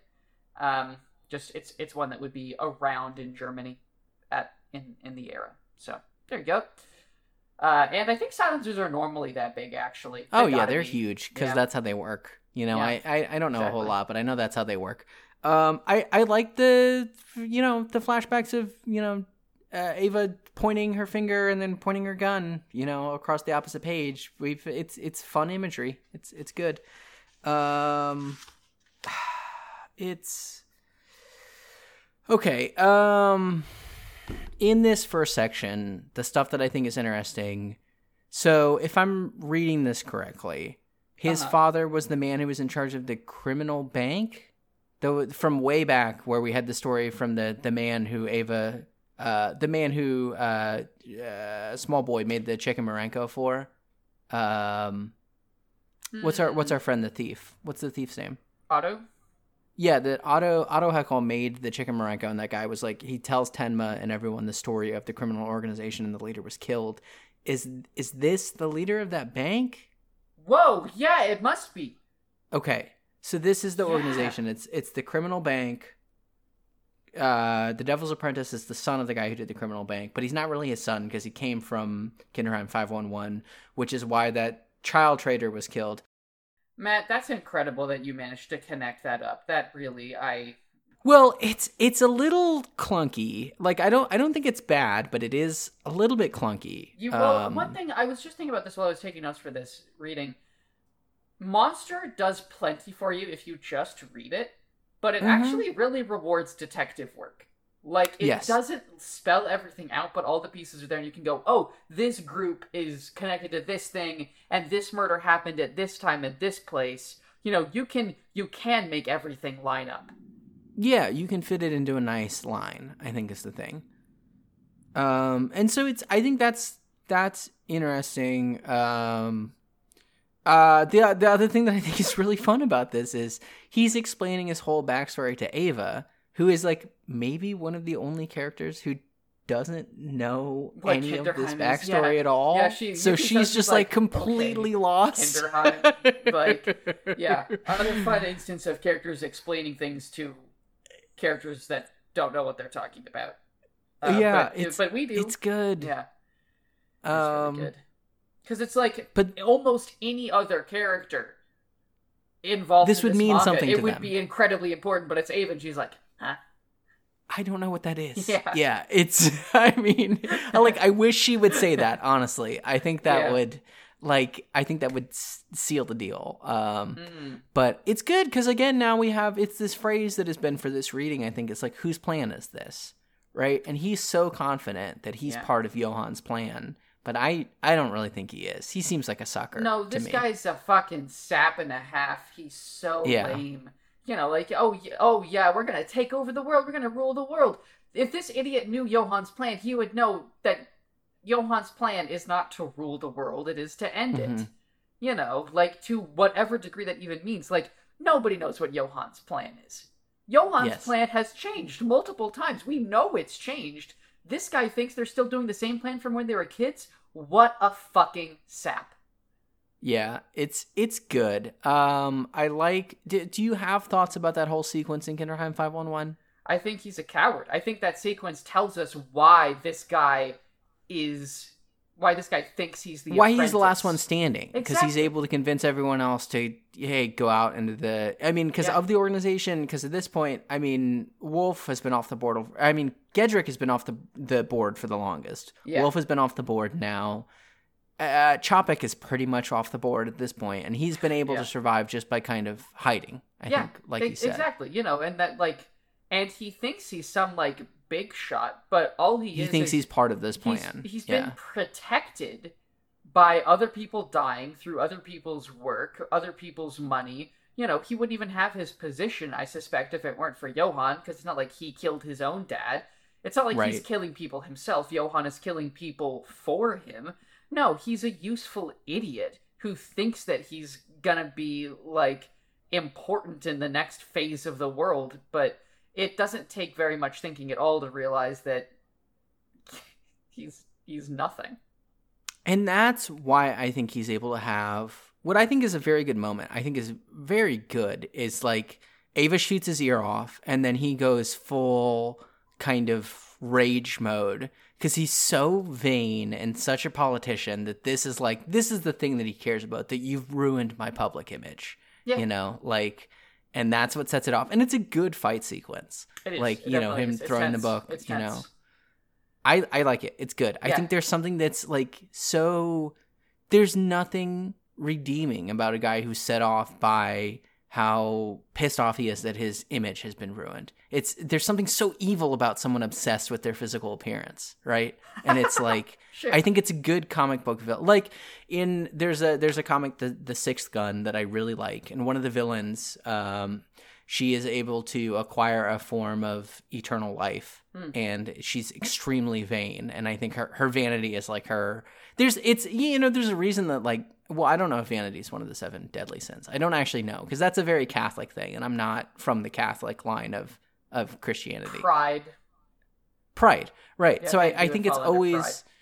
there's there's something that's very it's it's narratively compelling when someone is undone by their pride right Yes, You know? totally. You know, and it's also like the specific. Like he he snaps a little bit. You know, I love the repetition. He's like, "I'm going to take over the world." Yes, right, Right? yeah uh-huh Um, mhm. you it's a good it's good i want to watch the scene in that you know i there's been we've gone over why we don't really think we want to watch the anime but there have been scenes where i've been like i want to see how they how they did this like how they voice acted it how they how they made it move and this is one of them that i think i will probably yeah, watch you're totally right. You're totally right. That would be that would be cool.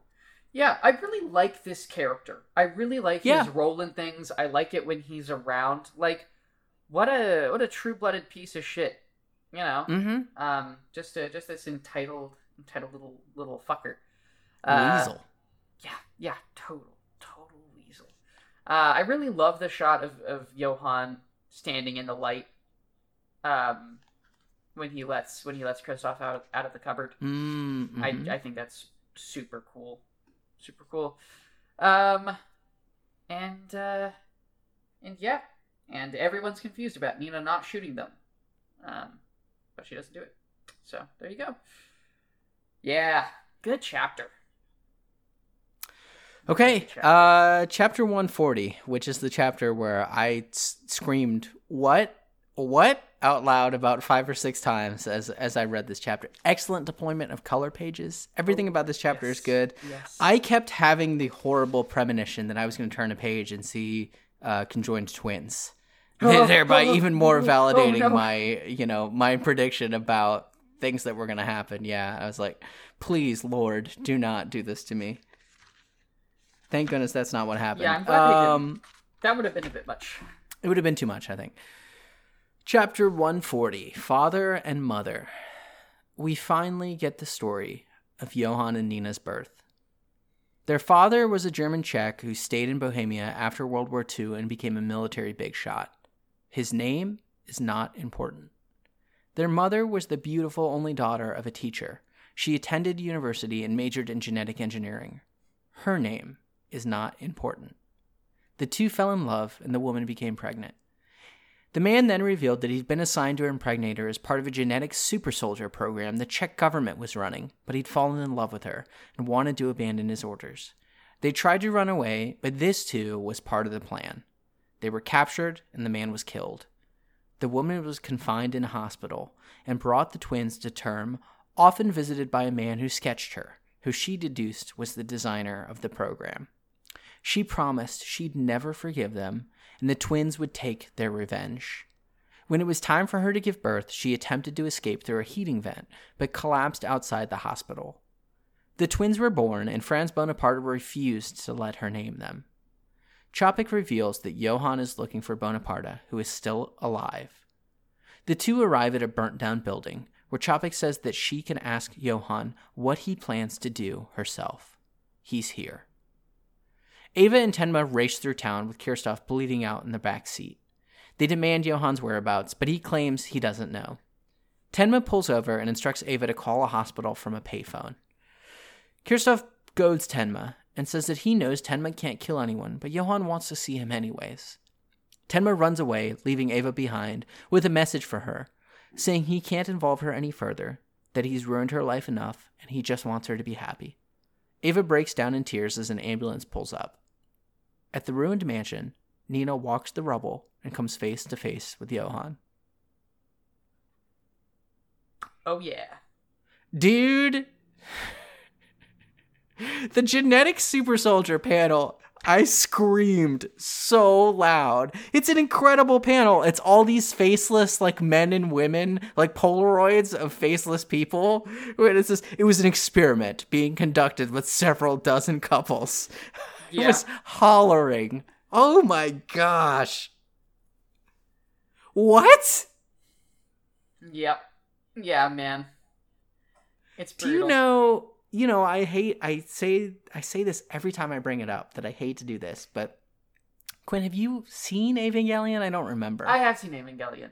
the backstory episode of Evangelion has the same vibes as this, where we get like the revelation that oh, it's probably Shinji's mom in there because like we have right, right, right. Yeah. uh, Ritsuko's mom is in there, and that you know it's all that when everyone was young working on this program before uh, Second Impact, Mhm. like that's what's happening here. Is like we're speeding through because what's the I can't remember Gendo's left hand guy is like they're they're interviewing him and we're getting the backstory and it's just like it's so it's after something horrible has happened and it's very quiet and just like matter of fact and like horrifying in in a way that I thought was very unique. I think when I watched that episode. Yeah. And now I'm thinking like definitely has to come from a lineage of of cinema and episodic media and stuff like that. Like it's happening in the same way here, where it's like Yeah. the pieces are once again, you know, every time that we think it's the end, it's not the end. The beginning was, or every time we think that it's the beginning, the beginning was further back. It was further back. It was happening Mm, earlier, and it was uh, horrible. Yeah, and that's I, I do think that's that's one thing that I've been thinking about in this reading is this idea that this this evil like has a lineage, like a legacy, like it keeps passing from person to person. Mm. You know, communicated, transferred. Um, yeah, I really love the their names are not important. Oh, it's God, so that's good. Mm. That's why I included Yeah, it oh in the yeah, summary I was because glad it's you did. I was glad you it's a powerful phrase. Kills. Oh my god! and that that that spread is so good like i'm going to describe the spread Yeah. on the on the right hand side we have their father we have a portrait of the father we have him in a line of military men we have a close shot on his face and it says his name is not important and then it's mirrored on the left side with the mother where it's her a, a wide polaroid of her her with a group of her friends from college a close shot on her her name is not important um it's good it's It's really good. Also, the color pages at the very start. Uh, I think it's important to note we haven't really brought this up before, but so there have been several color pages uh, in the last few readings that are specifically flashbacks to the childhood of the twins, and Mhm. those pages are always in blue and red. blue and uh yeah blue blue and red and and purples purple. you know but it, it's you've got these very strong color filters on them and that's just i think that's a very interesting stylistic choice and i wanted to uh you know we've we've called it the color pages but i wanted to say specifically like those pages that are flashbacks to childhood have very strong color choices made uh and very consistent color choices it's it's the same palette for these childhood memory color splashes which i think is really really uh artistically awesome. That's great. Yeah. Um. And the, the negative space. There's a lot of amazing negative space on this Oh, uh, yeah. on this opening thing. You got two panels on two panels on the right page and uh, just a a profile drawing, picture. not Yeah, even just a panels, drawing, yeah. You know, um, and so much extra space in the things. It's it's a gorgeous, gorgeous uh, pair to start. Um, uh, one fun thing is that the the two of them met at a cafe in Prague. It's the Bernard pub again. Um, I guess I guess Urasawa only took so many reference photos. He was like, "I'll just do the Bernard pub." Um, I thought that I thought that was funny. Man, and then the whole pregnancy thing, the escape. I know, Man, I her know. getting Matt out through the vent, this. that's crazy, dude. I was screaming. yeah. Like, it's like it's hard. It's it's hard as hell when a normal person escapes escapes through a vent, but she She- was in labor. Oh. They show barbed wire. She got through barbed wire somehow. I don't know. It's it's insane. Um whose plan whose plan are we following? Whose plan are we following? What did what did she say? Uh hang on, let me see. Let me read it. I'll never forgive you. I'll never forgive you. Even after I die, these children growing inside of me will take their revenge on you. Sounds like we're following her plan. If we're following anyone's plan. Whoa. Ho, ho. Um I don't know.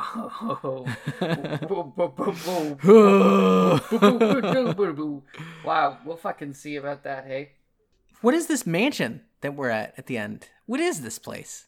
I guess it's not the Red Rose. It isn't the Red Rose. I don't And it's know. not where Kinderheim 511. I don't Yeah. I do not know. We're just, Just at a a- random just a- abandoned yeah, building. random abandoned mansion. Um, Frankfurt. Yeah. Uh, somebody should somebody should tell uh Roberto. I think he's looking for a place. Um, I look, I'm I've been waiting for him to show back up. I I think he'll be here, but maybe he won't. Maybe if he, he if he doesn't show up again, I will be a little bit sad that we did not get one last glimpse of our trusted friend. Yeah, me too, me too. The sequence where she's like, I've thought of names, and she just keeps repeating it. Oh my god, it is It's so sad.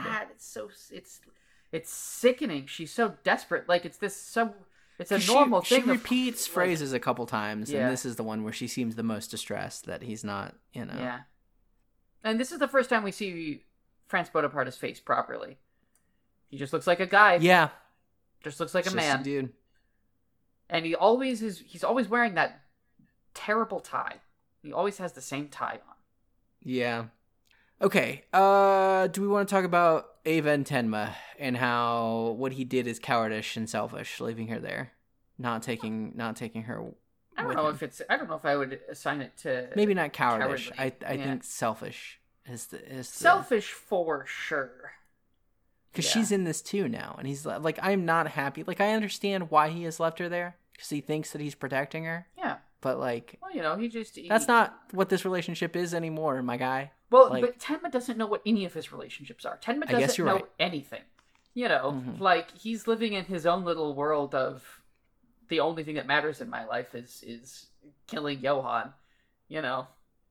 I want Ava to get to shoot someone. I think is where I am at, and now it seems like he has deprived her of. I mean, she shot him in the ear, but like, she's not gonna get Oh, to you know pull the trigger in a way that makes her arc satisfying. But I'm sure you know, two two readings left. Maybe she will. I don't know. Yeah. I really like um I really like that uh Ava's crying and Kristoff says, I Yes. don't understand. That's good. That is a good. That is really a good like that. note. I also think it's funny that like Kristoff seems to he's taking being shot pretty well. He like gives Ava a Tenma's message. He's not trying to play any games. He's kind of like, "Fuck, I, know, I guess I'm shot." He shot him in the leg. I, I, think? yeah, the leg, yeah. Yeah. And then Johan, there's Johan. Boop, boop, boop. Okay, all right. Okay, one more. One more, one more. Chapter 141. Someone runs up the stairs at the Three Frogs, opens the door, and one of the twins says, Welcome home. The Three Frogs is burning in the present day. Now we're back in the past. We're only present for one one page. Uh, back in the past, a couple of kids are at a farm in the countryside. Uh, well, it's it's the twins. I don't need to be cagey. It's it's, it's the twins. Hi guys. Um, and they're hanging out at this farm, and there are a couple of adults, and and the adults talk to each other, and they're like, "Oh, you think these kids have any parents?" Uh, and they think about taking them in, and they do say, and they're like, "Well, probably we can't take them in, but we should notify the police." Nina says, "Look at the flowers." Um. Johann says, We have to go. I have a plan. They run away, and we pan to the dead bodies of the nice farmers. In the present, now, Nina has a gun. She points it at Johann. Johann says, Once when I ran away from the Red Rose Mansion and got back to the apartment at the Three Frogs, you greeted me. So now it's my turn. Welcome home. Nina says, You killed everyone that was ever nice to us, and we flash back to the death of the Lieberts. Tenma's in a taxi. The taxi driver asks him, Nice day, isn't it? Tenma says, Drive a little faster. Also, Tenma just has his gun. He's just holding his gun. He's just in the taxi, just has his gun out. Um, he flashes back to operating on Johann we also flash back to Nina shooting Johann as a as a kid. We're back in the present. Johann asks, "Are you going to shoot me again?" Nina says, "Yep. I'm going to end it." Johann flashes back to all of the times that he has seen something that could qualify as the end. And he says, I've seen the end over and over again. What is the end? Nina says, This is. You die and I die. And she says, You've seen it? What did you see? What have you ever seen? You don't know, but I'll tell you. I'll tell you a really terrifying story. And for the first time, we see the door of the Three Frogs opening from inside the apartment and one of the twins says, I'm back.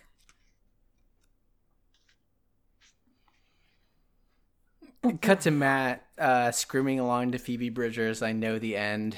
Um, the end is here. Oh Uh, my god.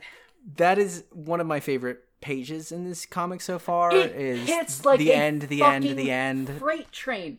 Um, like, oh, I thought you were talking about the very cow. last page. I the very. I mean that one's page- good. That one's good. But my favorite is the page where it's it's all of these things that we have thought is the end, right? It's it's everyone dead at the Red Rose Mansion. Kinderheim five one one burning. Johann sitting on the throne as Kinderheim five one one burns. Uh, Franz Bonaparte reaching for the kids. The mother dying. Like every all of these things that we have thought are the Yeah. beginning. All of these things that have kicked off this thing that are the end of Johann as like a functional person. I don't know. None of it. None of it is. All of it is at the same time. It's man. There's a lot going on here. There's And in- then and, and and Johann's like, I know the end. And Nina's like, fuck off. do you really? Let me you tell like you a really terrifying And story. hearing Nina say that, oh, that scares the shit out of me. When Nina says that, you know, Yeah. um, and she looks scared when she says it. I'll tell you a really terrifying story. Um, do we want to start? We want to start with that weird thing at the start? Like, what's up with what's up with the farm? What's up with the farm sequence? Why it- makes me sad. Like, it's it makes. Why do we got to do this again? It just like I, it doesn't strike me as important. It strikes me as kind of messy. The time is like the timing of it all is unclear. How long were they It's there? Did some Johann cheap just heat. like slit their throats while she was out picking flowers or fucking what. Like it's it's cheap heat, exactly. Um, Hey y'all, and- you know Mom and yeah. Paul Kent. What if what if we murdered them and then ran off into the into the, into the wasteland? Yeah, um, Um, that was a don't- running sound for anyone that was trying to figure out. the whoop, whoop, whoop, yeah, I um, I mean, I think the only thing it establishes Johan has always had a plan from the start. Right? yeah, Is- It- or yeah, he has said that his thing has always been, "I have a plan. I have a plan. I have does, a plan." Which yeah, Um, yeah, he has a plan. Um, apparently, Ah. fucking apparently, but I don't know. It, it's messy, and it strikes me as, uh, especially as like, you know, monsters tight. It's pretty tight, and this is just a an unusually messy sequence to have in there. that's messy. Hey, do you know what's not messy? What's not you messy? die and I die too. Mm, That she's convinced this is why it didn't work last time. Is that she lived through it. You die and I Oh. die too. We have to go as a Oh. unit. Oh, oh man. There's so many You know? things in this in this manga that are just like conceptually frightening. Yeah, That just that just gives you the heebie-jeebies a bit. Like I, I've said it from the start. I don't like that Johanna and Nina are treated as a unit. Like when that first got introduced, because I loved Nina so much, I was like, I don't like that we have to think about her as a unit with Johan. And I, the comic is like, yeah, bud, you shouldn't like that. It's spooky, and that's the point. yeah, that's, I'm doing it because it makes you uncomfortable. yeah, that's the problem. Tenma, put your fucking gun away in the taxi. No, load that gun in the taxi. No, Look cool. just- He's just sitting there. He's just like holding it, both hands between his legs. And the taxi driver just hasn't noticed, hasn't noticed the gun. Like, did Tenma have the gun holstered and then he was in the taxi and then he took the gun out? So the taxi driver just hasn't looked back? I don't know. It just seems strange. Just seems like a strange choice to have made.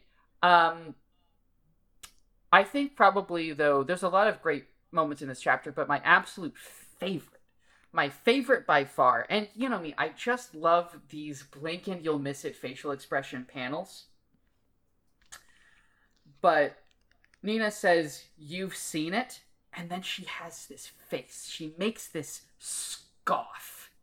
mm-hmm, You know. hmm Like like it's it's this incredible guys, I read a lot of comic books.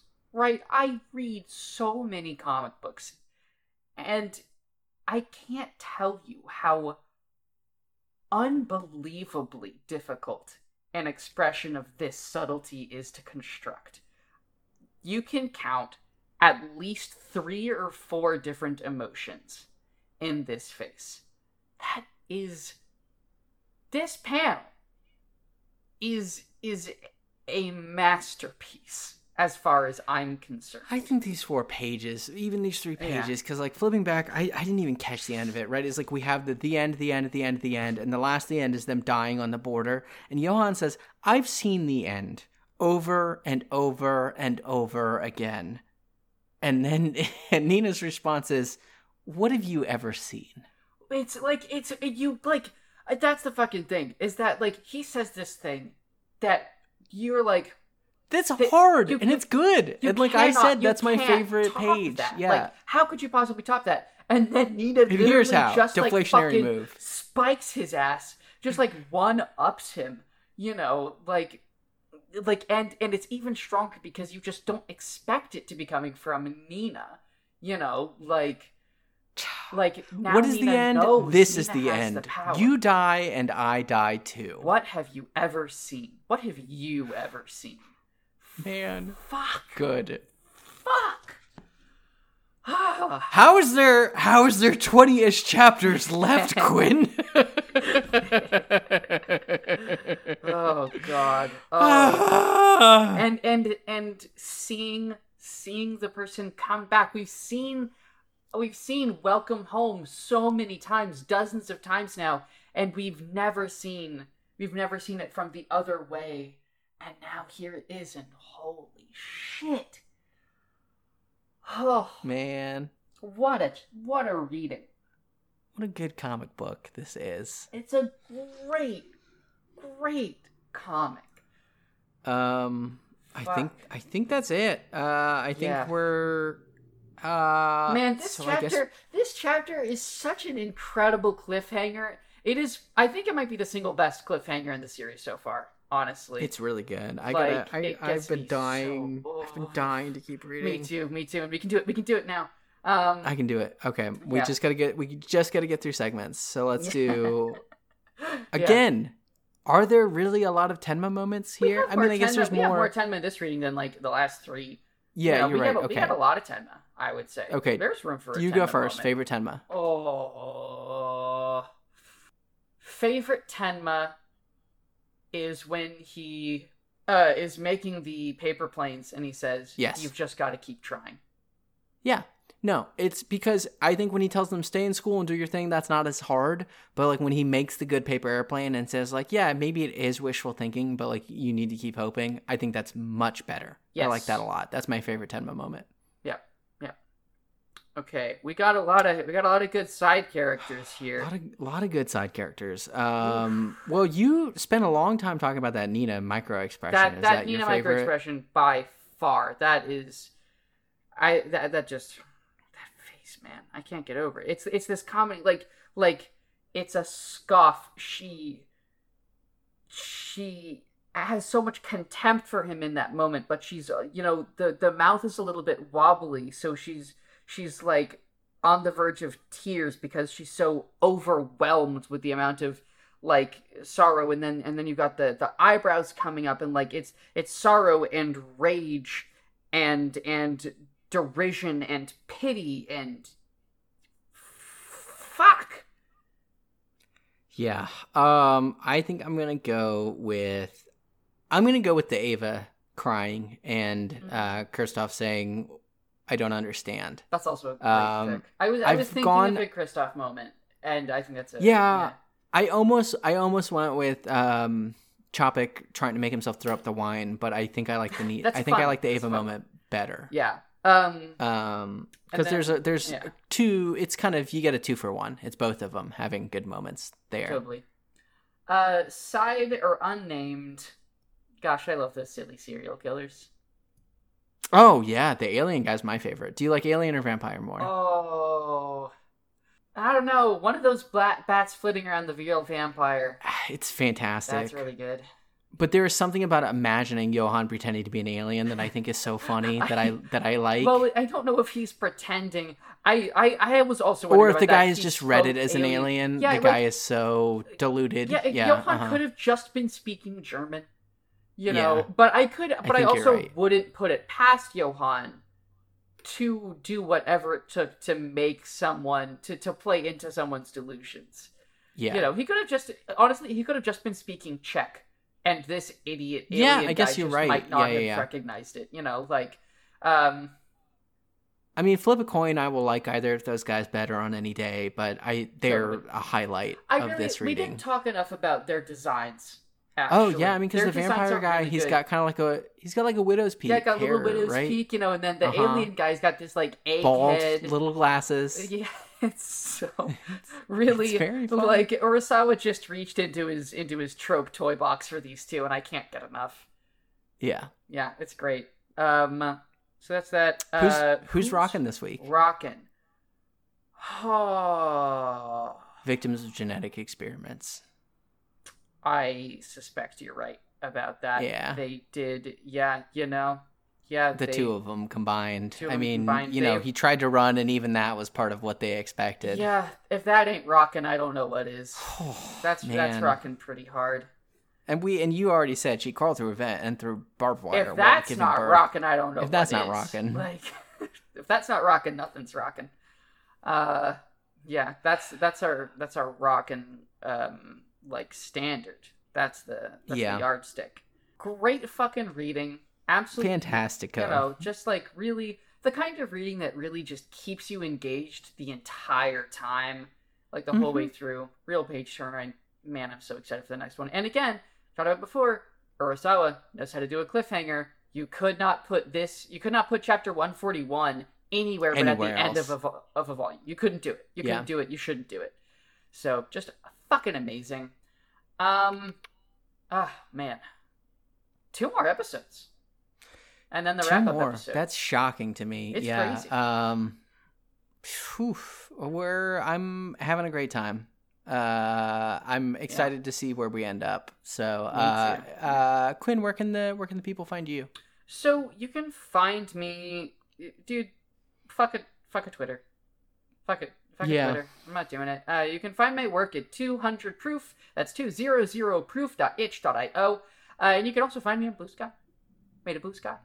Uh, that's at 200 proof games on uh, on Blue Sky. Uh, I'm in a bundle. I think that bundle's still going. The Blue Skies bundle, which is a, a Blue Sky exclusive TTRPG bundle. You get what like 50 something games for 20 bucks. A lot of really lot. really really good stuff in there. Several things, several great pieces of work from friends of mine. Lots of great pieces of work from people who I've never heard of in my life. Uh, twenty dollars. It's like TTRPG bundles are always some of the best bang for your buck of like any bundle, like including video game bundles, any kind of bundle. A TTRPG bundle, you know, it's what it's four hundred and fifty dollars or something. I, I, I, think for, for all that stuff, it's it's absolutely absurd what you're getting.